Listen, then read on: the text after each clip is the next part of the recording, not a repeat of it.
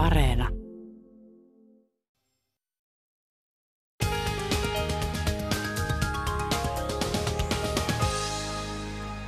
Tie 50 kehä 3 Espoo, Juvanmalmin liittymä. Siellä on nyt tilanne ohi ja liikenne sujuu taas. Siis tiellä 50 kehä kolmosena tunnettu väylä Espoossa Juvanmalmin liittymän kohdalla.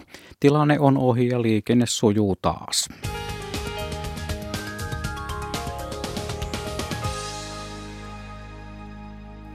Ja keskiviikkoilta Radio Suomessa sujuu luontoasioiden parissa tästä eteenpäin pari tuntia. Minä olen Juha Plumberi täällä studiopäässä ja meidän iskuryhmämme on kentällä. Siellä ovat Juha Laaksonen, Mikko Lagerström ja Riku Lumiaho Aro valmiina vastaamaan visaisiin kysymyksiin. Ja tänään me puhumme puutarha-asioista otsikolla Perhospaari.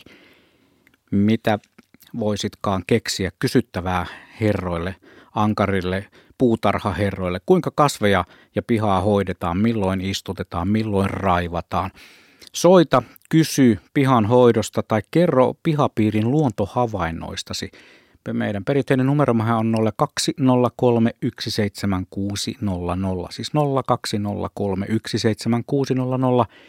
Ja havaintoja voi laittaa kätevimmin valitsemalla WhatsAppissa numerot 0401455666 ja olemme erityisen kiinnostuneita mm, tuonne pohjoisen suuntaan menevistä havainnoista pörjäisistä, vaikka kimalaisista. Katsotaan, miten ylhäältä Suomea, niin poh- kuinka pohjoisesta me saammekaan havaintoja tulemaan. Siis WhatsApp-numero 040 niin sanotusti näillä mennään tästä eteenpäin kello 20 saakka on avoinna perhosbaari ilman kokoontumisrajoituksia ja kellonaikoja. No meidän takarajamme on kello 20. Tarjoulusta vastaa muun muassa Juha Laaksonen, joka saattaa tässä kohtaa kiinni. Mikko, hei, mikä, mikä sulla on siinä? Mikä kasvi toi on? Kuule, mulla on tässä, tota, kun sovittiin vähän etukäteen, että jokainen toisi jotain, niin mä otin minikiivin. Sähän tiedät, että joka paikka, kun mä menen kylään tai näin, niin kiva viedä niin kuin nimenomaan minikiivi tota lahjaksi. Että kai teilläkin on pojat jonkun sortin taimet tai jotain. Ei voi olla totta. Tota. Mikä, mikä sulla Riku? No mullakin on minikiivi, mutta tää on tämmönen kotimainen annikki, että sattu tosta taimitarhalta tämmönen käteen. Joo, ja arvatkaa mikä meikäläisellä on. Mulla on tämmönen Dr. Symanovski, tää oli niin hauska nimi, tääkin on tota, minikiivi. Et meni nyt vähän huonosti, mutta siis nämä on eri la- lajikkeet. No kaikki on, hei, tota, joo, siis toi Dr. Tsaivanovski on puolalainen, siis Kiinan laikkoköynnöksen tämmöinen hedelmiä tekevä minikiivimalli. Ja sitten tuolla Rikulla on selvästi toi kotimainen, mutta Rikuhan on aina siis kotimaisten kasvien puolesta muuten, siis kotimaista kantaa jo annikkia, eli Kiinan laikkuköynnöksen, missä on hede ja emikukat samassa, eli marjaa tekee. Ja mulla on nyt tsekkiläinen uutuus Vitakola. Ja ei tässä oikeastaan pojat itse asiassa iso virhettä tapahtunut. Tässä on itse asiassa varmasti nyt tänne vieraille, niin tota, todella hauska, kun kolme eri sorttia, niin pölytys tapahtuu takuu varmasti ja marjoja tulee. No niin, tää oli aika yllättävää. Vähän erikoinen alku kyllä siinä suhteessa, että olisi voinut tietysti viedä vaikka marjapensaita tai mitä tahansa, mutta täällä ollaan Hiiden Pirtin lähettyvillä. Se on vanha, vanha tuota paikka, kun Helsingistä ajettiin Turkuun tai toisinpäin Hiidenveden rannalla. Ja ihan rantaviivassa kesäkumpu on paikan nimi. Ja meillä on tuttu piha sinänsä. Me oltiin täällä, siitä on melko tarkkaan viisi vuotta aikaa.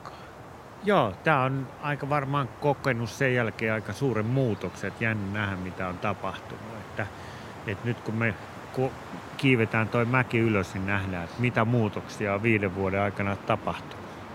Viisi vuotta sitten oltiin tässä samassa alarinteessä ja laulava puutarhuri Laageström oli suht ihmeissään, kun tultiin tämmöiseen kuusivaltaiseen paikkaan. Ja tästä ei oikein näkynyt, mitä tuolla ylhäällä on. Että tämä on tämmöinen rinnetontti ja tässä on rodo jo aika lailla ja kuusta ja koivua ja isoja haapoja ja muutama pieni harmaa rakennuskin tuossa.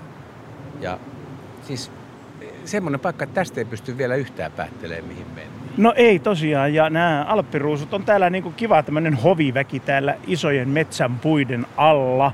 Ja sitten mä muistasin, että täällä oli aika komeita köynnöshortensioita. Muistanko mä oikein vai väärin? Koska mulla on semmoinen mielikuva, että me oltaisiin Rikun kanssa irvistelty toisillemme. Että Riku oli, että joka piha on vaan ja paljon köynnöshortensia. Ja mä olin sitten taas, kun mä oon sitä istuttanut niin paljon, niin mieluummin vaikka just minikiiviä tai eri klemaattiksia tai näin poispäin. Sen verran täytyy säästä sanoa, että jos joku ihmettelee, että mistä humina kuuluu, niin taivaalla tuulee aika lailla. Hetki sitten vielä oli tosi seesteinen tilanne, ei tullut juuri lainkaan, mutta nyt tulee aika kovia puuskia.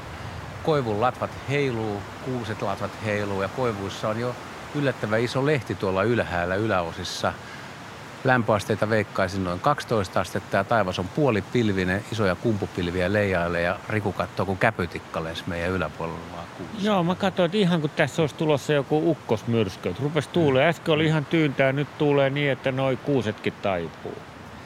No niin, lähdetäänkö ylöspäin? Siellä on tilan omistajat, Riku tuntee ne paremmin, niin mitäs luulet, onko he mielissään, kun saavutaan täältä vähän niin kuin on joo, on joo. Anna varmaan mielellään, Anna ja Kari on tilaomistajat ja Anna mielellään varmaan opastaa meitä näihin puutarhan designing saloihin. Että täällä on tehty oikein urakalla tota uutta puutarhasuunnittelua ja sitten kun nyt teemana on ollut tällä viikolla tämä luonto, luonnon monimuotoisuus, niin tällä pihalla kyllä tämä luonnon monimuotoisuus kukoistaa, että on eri tasoja on puutarhakasveja ja sitten on paljon näitä luonnonkasveja, että siinä mielessä. Siinähän se köynnöshortensia on. Kato Mikko. Mitä on. Mikko rakastaa. Joo, siis kyllä mä sanon, että onhan se hieno ja kyllä sitä sua käytettävää, mutta niin kuin huomaatte, niin on teilläkin näköjään minikiiviopit mennyt hyvin jakeluun, kun kummatkin, ei mitään, me ei oltu sovittu siis etukäteen kasvilajista, mutta tota, aika hauska, että minikiivi paasaukset on mennyt näin hyvin perille, että rakkaat kuulijat, kuunnelkaa nyt kyllä Juhassa ja Rikussa. Uskollisuutta minikiivillekin löytyy. No kato, tämähän mun on Lohjalla tuotettu, niin Lohjalla kun ollaan, niin pitää tietenkin suosia paikallisia kasveja. Aivan oikein. Tämä perhosbaari niin on ihan oikea, oikeassa päivässä, oikea päivä 25. keskiviikko, koska tänään vietetään kansainvälistä pölyttäjäpäivää.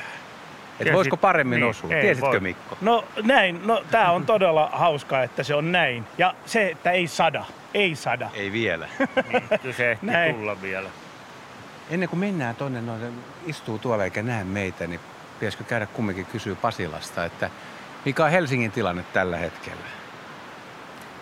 Helsingin tilanne on aina hyvä, ainakin täältä P4-studiosta katsellen. Ikkunasta katson ulos, aurinko paistaa jossain mittakaavassa pilviverhon läpi, sininen taivas loimottaa, mutta ei näy pörriäisiä, ei näy ulkona eikä näy täällä sisällä. Vaan onko niitä sitten näkynyt Suomessa jossain päin etelää vähän pohjoisempana, niin mielellään ottaisimme kommentteja vastaan ikään kuin havaintoja, mutta ei mitään lintuhavaintoja, ei tänään. Niistä puhutaan sitten ihan toisella kertaa. Tänään ollaan tosiaan näiden perhosbaarin asiakkaiden, pörriäisten parissa ja tietysti sitten kasvien maailmassa. Mitä ne ovatkaan ne hyvät kasvit, joita voisi laittaa, että pörriäiset viihtyvät? Tänään kun aamulla tulin töihin, niin Yleisradion toimitalon edessä oli iso kyltti, jossa luki, että istutin pörriäiskukkia ja siinä oli keltaisia jotain kukkasia. Varmaan Mikko sanoisi heti lajin ja myös lajin äh, tuon tieteellisen nimen, mutta itse en pysty tällaiseen suoritteeseen, joten sanon vaan, että ne olivat keltaisia kukkia, kauniita, mutta pörriäisiä ei näkynyt ensimmäistäkään. Pörriäishavaintoja voi laittaa Whatsappiin 0401455666 ja tokihan tähän ohjelmaan pääsee äänelläänkin mukaan halutessaan valitsemalla ne maagiset numerot 0203 17600. Kolarissa on vielä pörjäiset vähissä, mutta lauantaina hankien keskellä lenteli Nokkos Perhonen. Silloin oli aurinkoista ja lämpötila plus seitsemän. Ilahdutti kovasti kesäinen kulkija, kun tuntuu, ettei lumi sulla millään. Näin viesteili meille Leena. Mitäs sanotte tästä havainnosta? Kolarissa Nokkos No siellä on varmaan metri luntakin vielä, että aika hyvä haavis. Tuossa muuten kattokaas Mantu Kimalainen. Näet se tuossa Mikon takana Joo, pyörimässä. ainakin valkoinen peräpää. Joo, kyllä, että me on nyt on joku imikkälaji vai? Valkotäplä imikkä. valkotäplä inikka, että se on puistokasvi siitä. Mutta siinä me on nyt aloitettu pörriäis, lähetys pörriäisellä. Joo. Se menee kukasta kukkaa. Tuli lähetykseen Tuossa- mukaan. Mutta niin kuin tuossa Juha Blumberg stu- studiosta sanoi, niin täytyy muistaa tämänkin lähetyksen aikana, että me ollaan nyt Lohjan alueella ja täällähän on ollut jo tämmöinen keväinen, se aika pitkään, tosin täälläkin ihmiset sitten valittaa, että ei ole tarpeeksi keväistä, että ensin tuli aika lämmintä ja sitten ei ole tämä edennyt niin hirveän nopeasti, mutta kun ajattelee Itä-Suomea, Pohjois-Suomea Lapin perukkaa, siellä on vielä Kuusamossakin jo on tota Kitkajärvi jäässä ja pystyy kävelemään jäällä. Et, et, tota, nyt täytyisi pojat pysyä sitten linjassa sillä lailla, että myös pohjoisen kansa niin kuin nauttii kevästä ja pörriäistä. Onnistuuko se? Tehdään parhaamme, tehdään parhaamme. Ja huomaatteko muuten tuolla Vahteran alla, kun Vahtera kukkii, siis keltaisin kukin, niin vähän haaleammin kukkii lamoherukat tuolla, siis aivan lehdet vihreänä jo, että voin kuvitella siellä, missä tota, jossain pohjoisessa, koska lamoherukkahan menestyy aika pohjoiseen, niin jos siellä on lunta ja, ja täällä on jo kukka päällä, niin tota, siinä tämä Suomen pituus ero nyt näkyy sit selkeästi. Mutta täytyyhän mun sanoa, että siis hei oikeasti tämä toukokuu, niin onhan tämä aika erikoinen kesäkuukausi, jos voisi sanoa. Mulle kun kesä alkaa aina vapusta, kun rusokirsikat kukkii. Kirsikan kukkiminen alkoi tosi aikaisin. On, on. Tai itse asiassa normaali aikaa, vappuaikaan. Se on se vappuaika, mutta magnoliat on nyt normaalia myöhemmässä, kun ne siinä vapun Mun mielestä liepeillä. Helsingissä niin kuin kirsikat oli kukassa oli liki niin kuin huhtikuun alussa. No puol, puolta väliä mieluummin. Puolta väliä Ei, mieluummin. kyllä ne oli- Vai puhutko näistä just näistä rusokirsikoista ennen kaikkea, näistä vaaleanpunaisista? Kyllä niitä oli kukassa jo huht- huhtikuun puolessa välissä. Hyvinkin. Niin, Joo, pari viikkoa tosi aikaa. Niin. Otti tosi aikaisin. Mutta sä asut nyt siellä landella nykyään, niin että se käy Helsingissä. No niin, no niin pojat, katsotaan, ei lähdetä sille linjalle. Katsokaa, miten iso tota, kataja tässä on. On, on, on. Siinä on pylväskata, jossa on naavaa. Ihme, että täällä on naavaa näin etelässä. Joo, naavaa roikkuu tommonen liki 30 senttinen On. parta. On, on. Joo, ja tää on muutenkin makeeta nyt tässä, kun tää lehti puhkee, niin tässä on aika jännä tunnelma. Ja mulla tulee noista katajista, aina tuommoista pystypylväspuumaisista katajista mieleen, että ai ai, kun olisi semmoinen, tota, tiedättekö te, kuivan kedon kaltainen ketoalue, miss, missä voisi istuttaa muutaman katajan, seitsemän, kahdeksan, yhdeksän katajaa, kymmenen katajaa. Älä nyt kymmenestä, puhu sadasta. Ja sitten No niin, tota, no pensaana niin. oratuomea ja muutama ketoruusu. Pitäisikö Riku mennä ensin, kun Riku on kumminkin Annetaan- vähän niin kuin. Okei, no niin, mä voin tästä Tussa mennä tästä linjalla. ohi, No niin, terve, terve. No niin, Moi. terve Kari. Pitää, terve Riku. terve Anna. Pitää pitää pientä etäisyyttä, Korona, kun on tämä korona-aika, korona, niin. Joo. Mutta mitä ihanaa teillä on mukana? No näin kiiviä. Tässä Mä oon on. aina halunnut minikiivin. niinkö? Että. No nyt tämä meni sattumalta sitten vähän paremminkin. Joo. Mä, Mistä sä sais... mulla on niinku ihana Otatko- paikka, kun mennään tuonne pidemmälle, niin mä näytän, että noit, tuolla on kerta kaikkiaan olemassa paikka. Ja monta paikkaa. Tässä on nyt... monta näitä onkin. Tässä on nyt kolme tainta, joo. Istutetaanko nämä saman tien sitten? Nämä voisi istuttaa, eh, miksei, vai mites Mikko on? Vai onko sitten jossain merisään kupeessa? No mutta joka tapauksessa kahden tunnin aikana me Niin, istutaan nämä joka kyllä, tapauksessa. kyllä, sehän on meidän- O, olisiko sulla paikka muka heti siellä? On, on. Ihan on. No Täydellinen. niin, lapio käteen vaan ja menoksi. Pitäisikö- Aloitetaan nyt kumminkin kuulumisilla, että miten, miten kevät on teillä täällä päivä kesäkuumussa mennyt. No keväthän lähti aika reippaasti liikkeelle, mutta sitten se jotenkin jysähti paikolleen tässä suunnilleen viikko sitten.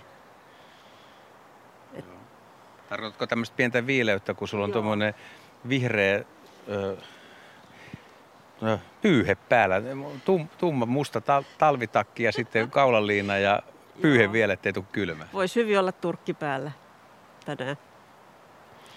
Mutta kevät lähti niin kuin tosi nopeasti ja, ja tota, kaikki lähti hienosti liikkeelle. Talvihan on ollut tosi lempeä, että paljon ei ole talvituhoja ollut. Mutta sitten tämä tosiaan nyt jysähti tähän näin. Mites Karin kevät on mennyt? No pikkasen on liian viileätä minun makuuni, että vedet on liian kylmiä. Niin jäätutkijahan tykkää tunnetusti lämmöstä.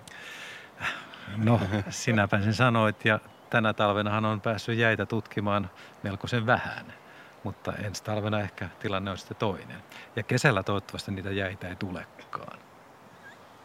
Miten me tästä edetään, kun ei oikein ole muisteltu. Siis viisi vuotta sitten oltiin täällä aikaisemmin ja muistan kyllä tämän talon ja tämän alueen niin kuin suurin piirtein, mutta, mutta tota, paljonhan täällä on tapahtunut. Joo, Al- Haluatteko te aloittaa viedä johonkin paikkaan, missä on... Joo, no tässä kävi sillä tapaa, että meille tarjoutui tilaisuus hankkia tämä naapuri. Että meidän edesmennyt rakas naapuri poistui keskuudestamme ja sen jälkeen meillä oli tilaisuus hankkia se. Me, meillä oli niin ihana naapuri, että me ei haluttu ketään muuta naapuria, niin sitten me hankittiin toi paikka tuosta.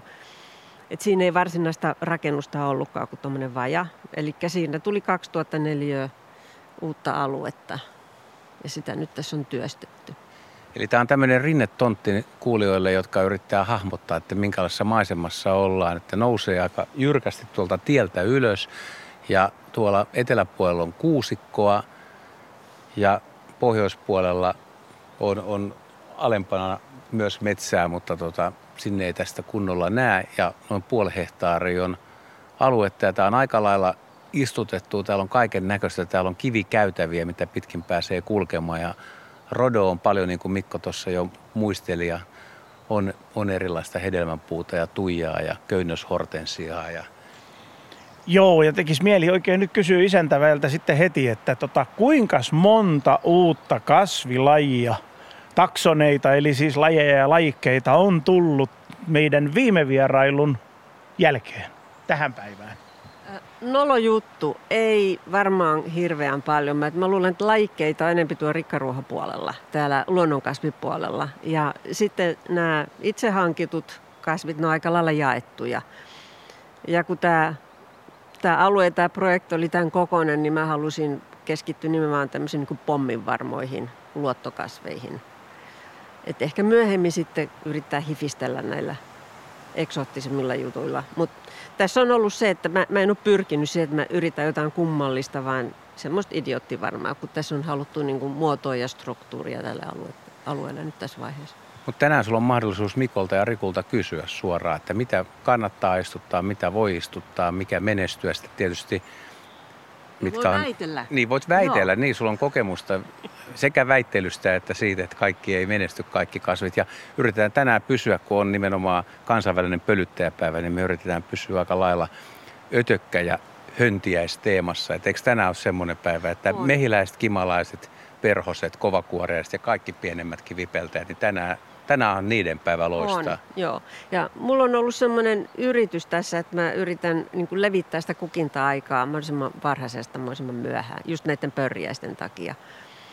Ja tota, istutin skilloja viime syksynä aikamoisen määrän. Tuhat kappaletta tälle tontille ja tota, eikä se siis kun ne tilas kerralla, niin se oli jotain kymppejä. Siis ei ole kysymys mistään kauhean niin kuin kalliista toimenpiteistä.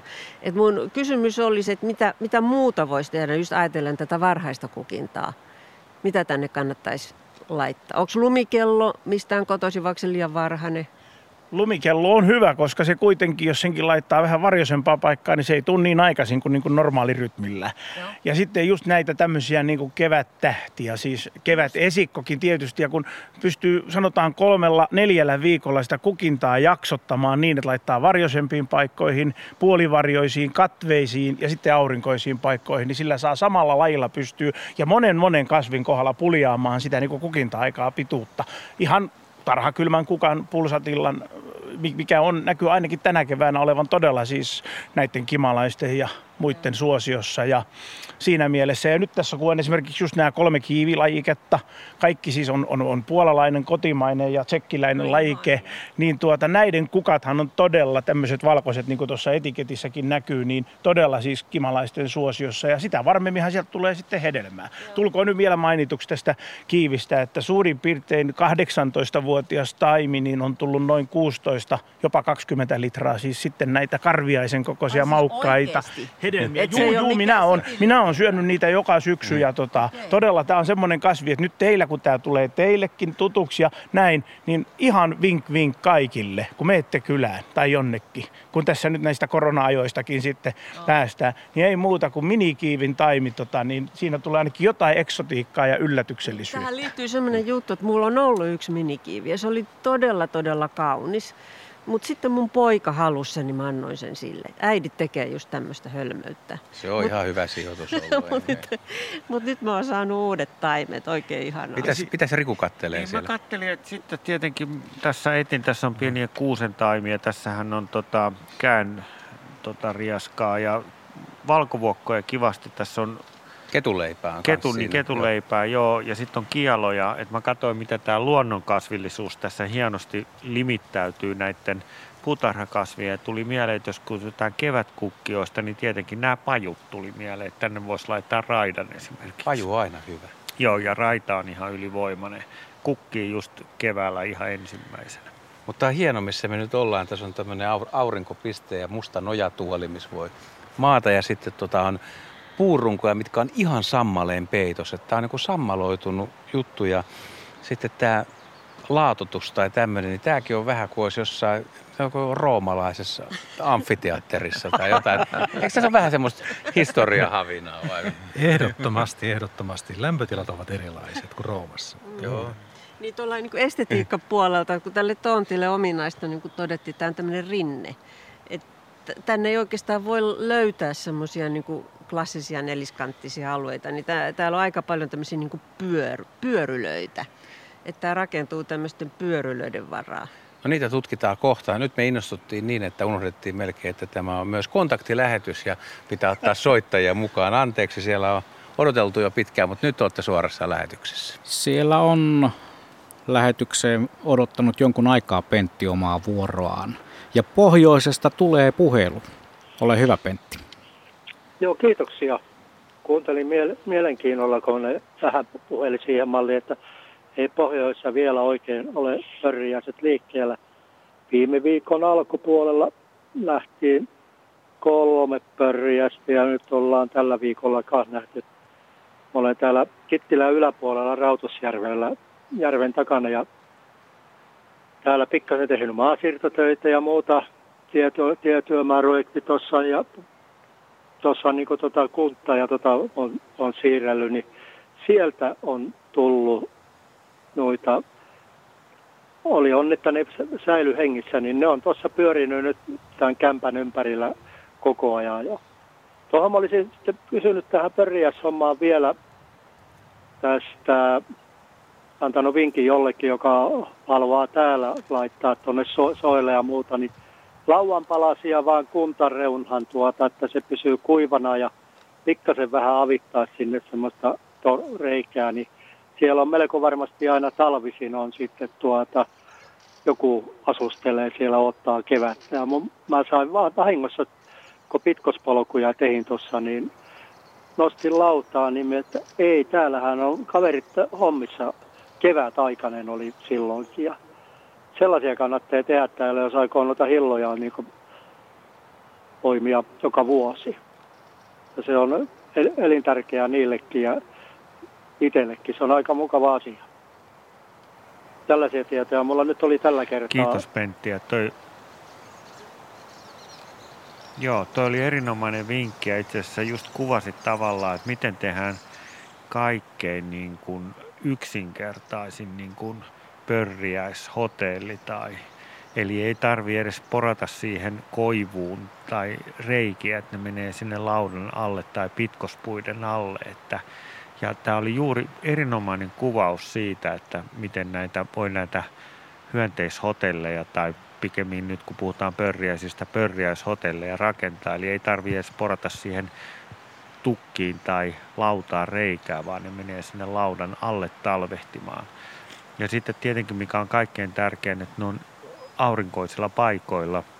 Soillakin pitkospuut nousee siitä maisemasta ylöspäin, niin ne lämpenee sitten keväisin ensimmäisenä. Ja nämä pörriäiset tykkää lämmöstä, niin lähtee silloin liikkeelle. Että kiitos hyvästä vinkistä. Ja just tuommoisella alueella niin voi olla, että semmoinen yksittäinen lauta tai levy, vanerilevy, niin voi olla yllättävän hyvä, koska sehän myös lämmittää sitä alaosaa. Ja tulee mieleen, tuosta esimerkiksi Rikun kanssa, kun ollaan oltu Louksäärin lintuasemalla yhdessä, niin siinä aseman tai majakan, majakas on semmoinen pieni, ei kaide, mutta istuinalue, mikä kiertää sementtinen punainen vähän tuommoinen kukkaruukun värinen.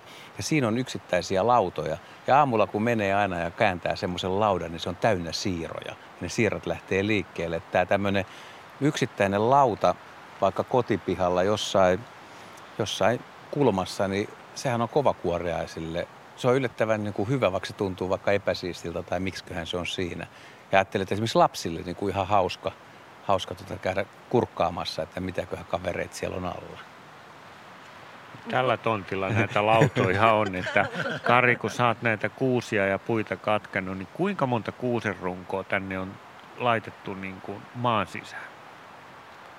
Aika paha kysymys, mutta ö, kyllä kuusia varmaan on semmoinen 15, ehkä 20kin kaadettu. Ja on ai, enemmän kaadettu. Enemmän. Joo. Joka tapauksessa ja suurin osa rungoista on kätketty maahan. On tehnyt pengerryksiä ja kaikkea, mitä on keksitty, jotta ei tarvitsisi tehdä polttopuita. Ja tässä tuli sitten seuraava vinkki. Tuo, tuo soittaja Pentin idea oli loistava ja tässä kun me katsotaan, tässä on sammaleen, niin tässä on kuusen runkoa luultavasti, vai onko tämä joku lehtipuun niin kauniisti kasvaa. Eli nämä, sitten nämä on niin tämmöisiä hyönteishotelleja tuo sisälläkin. Että tämä on oikeastaan elävä paikka tämmöisestä, että miten tehdään helpolla ötökkäparatiisi. Tiesitkö tämän, kun teit? Tietysti. Ei tiennyt. Aika, aika vakuuttavasti vastasi kuitenkin. Vähän, vähän käsitystä oli, tai, tai enempi ylipäätään maan biologiasta, että se kaipaa myös tämmöistä orgaanista eri vaiheissa olevaa materiaalia, että se maa ja ötökät ja madot ja koko systeemi voi hyvin. Niin tässä on ihan selkeä esimerkki siihen, että teet sä painekyllästetystä tai jostain liian siististä liian, liian tiukasti vai teetkö oikeasti ihan tuolta luonnosta löydystä materiaalista ja sammaleista. Tämähän on paljon elävämpi ja tosin, tosin tämä kestää vaan sen tietyn ajan ja sitten taas pitää tehdä uudestaan. No kyllä se kymmenen vuotta kestää, enemmänkin. Se ei, menee ei aika siinä, nopeasti. Ei siinä tietenkään lujuutta sitten enää ole, mutta se, se vaan muotoutuu. Niin, siis tämä ei ole betonirakentamista, vaan luonnon rakentamista. Anna, täytyy kertoa, että Anna on betoni-insinööri, diplomi-insinööri, ja siksi me ollaan tässä nyt tämmöisellä betonipatjalla, jonka hän on varmaan itse suo, suunnitellut, ja ootko tehnytkin? Olen. Omin, omin pikkukätösini kyllä. Toihan menee ihan niin kuin tuommoisesta tanssialustasta, että jos tuossa laulaisi vaikka, että kun ilta tummentuu, niin kyllähän siinä teidän kelpaisi tanssia. Mutta tota, pakko noista sammalistakin kysyä, oletteko niitä istuttanut, siirtoistuttanut tai tehnyt sitä niin sanottua sammalsoosia, mitä mekin ollaan äh, Mä, tässä on siirtoistutettua ja kyllä mä oon sitä sammalsoosiakin johonkin kokeillut, mutta tota, en vielä niin paljon kuin aion. Tässä on näitä tämmöisiä rikkoutuneita ruukkuja, mä aion sammaloida ne kanssa.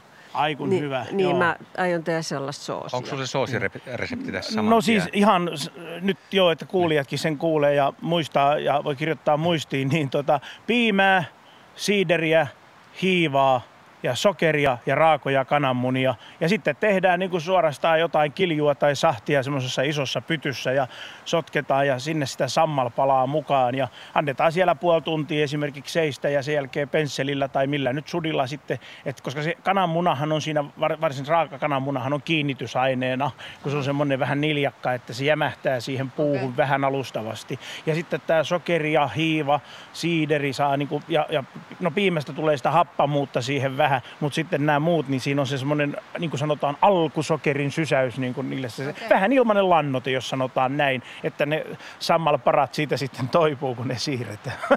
Niin se oli niin kutsuttu Mollimikon sammalmäski. Mutta onko se, on ymmärtänyt, että sen sammalle voi laittaa sinne vaikka kuivana, että se voi kuivata, jolloin saa jauhettua ihan semmoiseksi hienoksi. Kyllä pitää paikkansa, mutta jos on isoja pinta-aloja, niin mä olen myös sanonut, että silloin kannattaa jo ottaa semmoisia, mitä mä nyt sanoisin, semmoisia kämmenen ja tuommoisen perhepizzan, sanotaan siltä väliltä Joo, olevia koko, kokoisia, niin, mutta et sinne kannattaa se pieni, pieni apusoosi laittaa, niin okay. se saa heti sen kosteuden. Ja tietysti jos tulee kauhean tuulinen ja kuiva, kuiva tota, kasvu, tai tämmöinen kolme neljä viikkoa, niin jonkunlaista apukastelua. Kyllä se lähtee sitten siitä ne itiöt ajan myötä leviämään, mutta Joo. se on minusta semmoinen, että sitä kannattaa tehdä ja suosia. Ja mehän tiedetään, että Japanissahan yksi Sammal neliö voi maksaa siis puutarhaliikkeessä yli tuhat euroa. Joo, ja ne tekee siis semmoisia mattojakin, että kudotaan tekstiiliin valmiiksi sammalle, että voidaan levittää sitä tekstiiliä. Ja meillä se on lähes ilmainen luonnontuote. Että... No tuossa on kallio, mistä mä oon sitä näpsinyt. No niin. Pitäisikö edetä? Edetään, joo. Menee. Tiedätkö, Niko, tuossa on vielä yksi inkki päälle, että sitä ei kannata tehdä alkukesästä, että mustarastaat kaivaa sen pois siitä. Että sun pitää tehdä totta. Et se, et se, ennen kuin se onnistuu, se pitää tehdä keskikesällä, että mustarastaat ei kaiva sitä pois. Okei. Mä nimittäin on myös puutarhuri meidän kaupunkipihalla, talo, taloyhtiön pihalla, ja siellä mä oon yrittänyt levittää sammalta. Ja sinne on muuttanut tämmöinen mustarastas asumaan meidän katajaan. Ja tota, se siellä näpsii just alkukesästä koko ajan kaikkea. Mä voin sanoa, että myös varis ja fasaani on aika hyviä siinä. Et mustarastas on kyllä pääsyyllinen, niin kuin Riku hyvin sanoi tuossa, mutta siinä on kaksi muutakin veijaria. Jos ne kolme on samalla alueella, niin sun sammaleet ei välttämättä saa olla ihan rauhassa. Että. Joo, ne, Mut, siitä ei tule mitään. Joo. No niin, mutta eikö oteta seuraava puhelu ja samalla me siirrytään paikkaan toiseen. Joo, ja ennen kuin mennään puheluun, niin tässä muutamia kuuntelijoilta tulleita viestejä. Mikkelin Otavassa ilmeisesti kartano kimalaisia suluissa villiveikkaus näkynyt jo pari viikkoa. Joitakin muitakin öttiäisejä on lennellyt tänään. Ja sitten Mirja laittoi Kuhmosta viestiä, että yksittäisiä kimalaisia pörissyt jo pari viikkoa. Joten jatkakaa vaan näiden pörjäishavaintojen laittamista mitä pohjoisemmasta, niin sen hienompaa. Toki kaikki kelpaa meille tähän lähetykseen. Ja meille voi tietysti soittaa perinteiseen tapaan ja kysellä sitten näiltä meidän perhosbaarin baarimikoilta, että varsinkin sitä yhdeltä mikolta, että mitäs kannattaisi laittaa. 0401455666 on se WhatsApp ja tietysti se puhelinnumero on 0203 17600. Ja nyt meillä on yhteys Kaijaan ja Kaija on, niin kuin tuossa vähän jo utsin, että olisiko pohjoisessa ja Luostoltahan tämä soitto tulee. Terve Kaija. Hei. Onko Luostolla lustia? Kyllä Luostolla on lustia ja Luostolla on vielä lunta, puoli metriä. No nimenomaan. Mutta minkälaiset ovat sinun puutarhatunnelmat juuri tällä hetkellä? No, puutarhatunnelmat on sellaiset, että tuossa sisäkasvatuksessa on sipulit ja valkosipulit ja perunat ynnä muut. Mutta se, että perhospaarin yllättäen viime viikolla jo näkyy nokkosperhosia ja tänä päivänä pongattiin kimaalainen. Nonni, mitäs meidän perhospaarimiehet tähän sanoo? Tai en päästäkään teitä vielä ääneen. Oliko sulla Kaija vielä jotakin muuta sydämelläsi? Haluaisitko kysyä vinkkiä?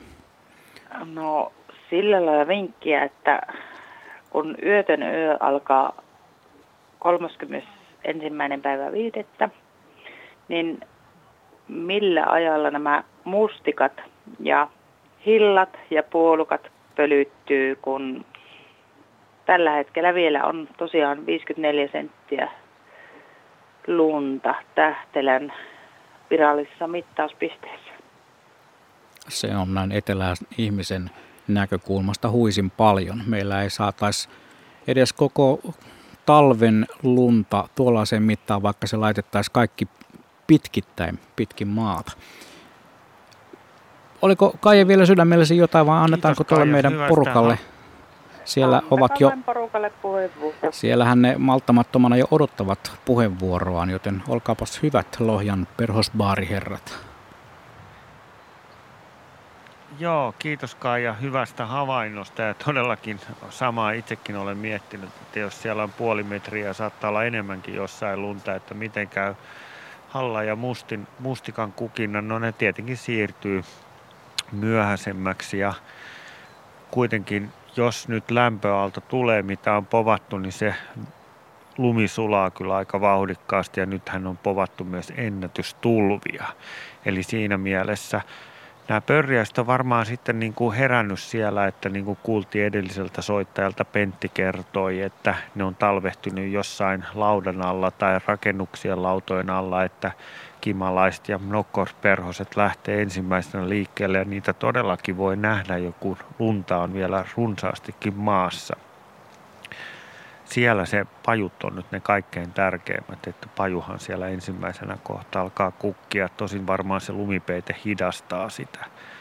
Puutarhurille tietenkin siellä Kittilän korkeudella on aika polte, että kun on puoli metriä maassa lunta ja pitäisi päästä kohta tekemään käännös kääntää maata ja istuttaa sipuleita ja muita, että sisäkasvatus taitaa olla ainoa vaihtoehto. Täällä etelässä ei sitä lunta ollut ollenkaan, että neljä senttiä oli sitten maa keskellä huhtikuuta, että aika outoa tämä Suomen maan meno. Tähän yhteytyyn on ehkä hyvä sanoa se, että jotkut kuulijat saattaa olla vielä vähän ei ehkä tiedä niin tarkasti, että mitä tämä koko pölytyshomma tapahtuu. Siitä puhutaan koko ajan, mutta ihan konkreettisesti, että pölyttäminen on tärkeää, että kasvin heteestä siirtyy siitepölyä emiin ja kasvi siis pölyttää ja tuottaa marjoja. Näin sen vissiin voisi yksinkertaistaa. Joo, ja sitten on niinku kasveja, kasveja, jossa on siis toisessa on hedekasvit ja, toi, tai, niin, ja toisessa on emikasvit ja sitten on niitä yhdistyneitä, missä on siis hede ja emi kukat samassa kasvissa. Ja siis pölytys voi tapahtua tuulipölytteisesti. Tuuli auttaa suurinta osaa kasveista. Hyönteispölyt, hyönteiset pölyttää ja meillä tärkeitä pölyttäjiä on kimalaiset ja mehiläiset, myös perhoset, jotkut kovakuoriaiset.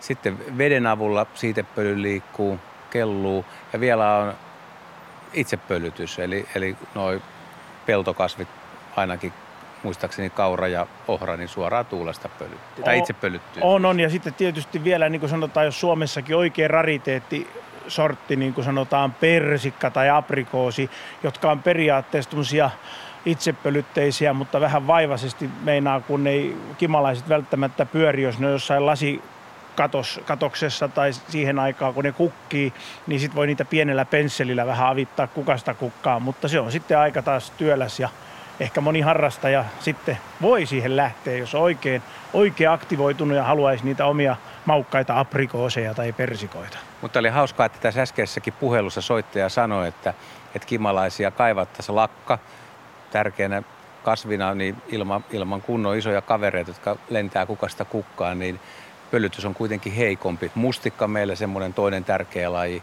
on tärkeää, että tietyillä lajeilla niin tosiaan tarvitaan hyönteisiä avuksi kyllä sieltä sato tulee, mutta sato on paljon huonompi.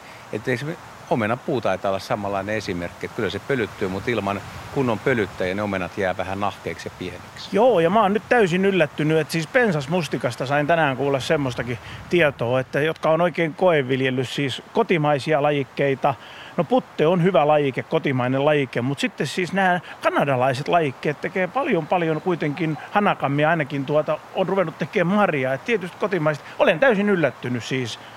Mä luulen, että siis pensasmustikka on lähes täysin hyönteispölytteinen, että se ei tuota mitään ilman apua. Siellähän on kato poika- ja tyttöyksilöt, mutta se juuri, että tosiaan mä olin täysin yllättynyt. Tämmöinen henkilö mulle tuolta Taimiteutarin suunnasta kertoo, että tota, kotimaiset pensasmustikat ei ole niin satoisia kuin kanadalaiset versiot. Että aika, aika yllätyksellistä. Mutta tokihan on paikkoja paljon.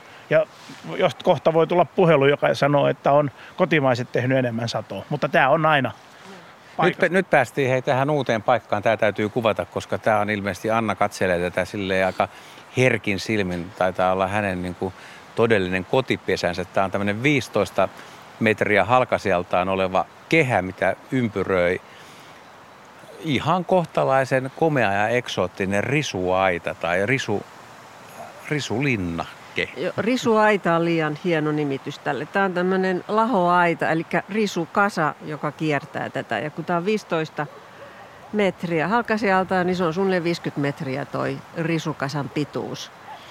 Ja se liittyy siihen, että kun täällä niitä puita kaadettiin, niin jotain niille risuille piti tehdä, niin ja oli, tarvittiin tämmöisiä kunnon tilajakajia, kun oli aika katastrofin näköinen koko mesta siinä vaiheessa, niin tein tämmöisen kehän. Ja tässä on tullut hirveän lämmin semmoinen pesäpaikka. Ja tietenkin joku voi mielessään kuvitella, että 50 metriä pitkä risukasa ei ole mikään silmänilo, mutta kun se on noin säännöllisen muotoinen ja sitten tämä tila tässä sisällä on hyvin geometrisesti jaettu kolmeen lohkoon ja täällä kulkee tämmöiset murskekäytävät, niin, niin tässä on niin jämptit nämä isot muodot, että tämä mun mielestä oikein hyvin kestää se, että tuo vähän epämääräisempi tämä ympäröivä risuvalli. Miten se rikun silmää? Joo, tämä on hieno. Tämähän, mu, mu, tässä on tätä hallittua hoitamattomuutta ja tämä on itse asiassa niin kuin ötököille paratiisi, että voit vaan kuvitella tuossa risukasojen alla, joka tekee tämmöisen kaaren. Mutta mulla on pojille kysymys. Tämä on kova kysymys. No. Mikä tämä muoto on, missä me ollaan nyt? Te ette, te ette nyt havaitse, mutta mikä on tämä merkki, missä me ollaan? Tässä on merkki. Te istutte, seisotte merkin päällä. Merkin päällä. Ja nyt on kova kysymys. Reunuksistahan tulee tuommoinen niinku mutterimainen tai stop-merkin muodot, mutta no, sitä sä et varmaan ajat takaa. Ei, ei, tässä on joku idis ja nyt kysytään, että tietääkö pojat, missä seisotte? No kyllä me tiedät, että me kesäkummussa seisotaan tämmöisellä mäellä. Et en mä nyt niin pihalla ole, mutta... Tota, Pihallahan me ollaan. niin. Mutta tässä on kolme tämmöistä aihiota, petiä. Slaissia. Slaissia huudetaan täältä mm. taustalta. Sepelkyyhky muuten lensi tuolla Joo, siellä on muuten komeasti. Taivas on tumma. Eli... Ja sit, no niin, no, nyt, nyt alkaa tihuttaa ja sitä ennen Mikko jo lauloi, että kun mietitään no sitä niin. puffia, niin kumpi, kumpi on ensin, niin Mikko oli kuitenkin ensin ja kummatkin saadaan. Mutta Tämä muoto, siis mä en nyt vieläkään ihan, okay. pitäisikö tätä ylhäältä päin katsoa? Pitäis. Siis, että miltä, no peace-merkki. Yes. Haa. Joo, yllättävää. Kerrankin kävi näin. Mua varmaan inspiroi, kattokaa minkä mä löysin, korvasiene. Tuolla. Joo, no niin. Täällä on itse asiassa muuallakin. Siellä täällä nyt. Täällä on monta korvasia, jotka mä oon löytänyt. Se oli hienosti havaittu. Anna oli tehnyt tästä hieno. Eli tää, tässä on tehty, jos katsoo satelliittikuvasta Googlesta, niin tässä on piismerkki. No. Aika hyvä. On. Ja vielä jos kuvaa tätä aluetta, siis tämä, tämä risuaita, mitä, mitä ehkä kuulet vähän vielä ihmettelee, niin se on siis kehä. Ja sen kehän sisäpuolella on tuommoinen puolitoista metriä leveä kaistalle, missä on istuttuna erilaisia hedelmäpuita, joita Mikkokin voi varmaan määrittää. Voisiko tuolla päärynä peräti tuolla toisella puolella? Mä kattelen juu sitä siellä taustalla ja tuossa meitä vielä lähempänä on kuule tuommoinen lajike peukaloinen, joka on ollut nyt niin kova hitti sana. Mä en tiedä mikä, mikä on, missä sitä on kirjoitettu tai ylistetty. Et en, en tunne henkilökohtaisesti laji, siis niin kuin lajikkeena, mutta olen huomannut, että siis muutenkin tänä vuonna niin soitat tukkutaimistoon, vähittäistaimistoon, niin päärynnät ja luumut on ei oota, ei oota enää. Siis jo tässä vaiheessa kevättä. Että siis mä oon oikein täysin yllättynyt. Että nyt on todella päärynäpuiden ja luumupuiden sensaatio kesä. Ei ole koskaan varmaan tämmöistä 22 vuoden aikana mun niin kuin näiden työvuosien aikana ollut. Mutta kun mä vielä kiinnitin noissa sinisten tuolien, kauniit siniset tuolit ja sitten siinä on noin tommoset herukkapuut, Joo. eiks vaan? On. Joo, niin se on niin kuin jotenkin, että kyllä sitten kun meikäläisessä taas tätä mitä nyt tämmöistä maalausvisiota siis ajattelen mielessäni, niin kyllä tuolla varmasti isäntäväkin vietätte joskus aikaa kauniilla ilmalla, kenties kahvimukin tai viinilasin kanssa. Ja, ja, ja voin vaan kuvitella, kun siitä tota, viinimarjat kypsyy, niin sieltä sitten tota, vaikka boolimaljaan ainekset. No ihan tuommoisia 180 senttiä. Oliko oikein visiointi? On, joo. Ja mun mielestä ne on hirmuisen nättejä noin noi vartetut viinimarjapensat, koska ne, ne on korkeampia kuin minä. Ja silloin tulee se olo, että menee niin kuin puutarhan sisään, että se ei ole kaikki tuossa niin kuin polven alapuolella, vaan, vaan tämä tuntuu niin kuin kunnon tilalta. Ja koko tätä muuten hommaa ei ollut silloin, kun me oltiin viimeksi tässä. Tässä oli ne kaikki rungot, eikö niin?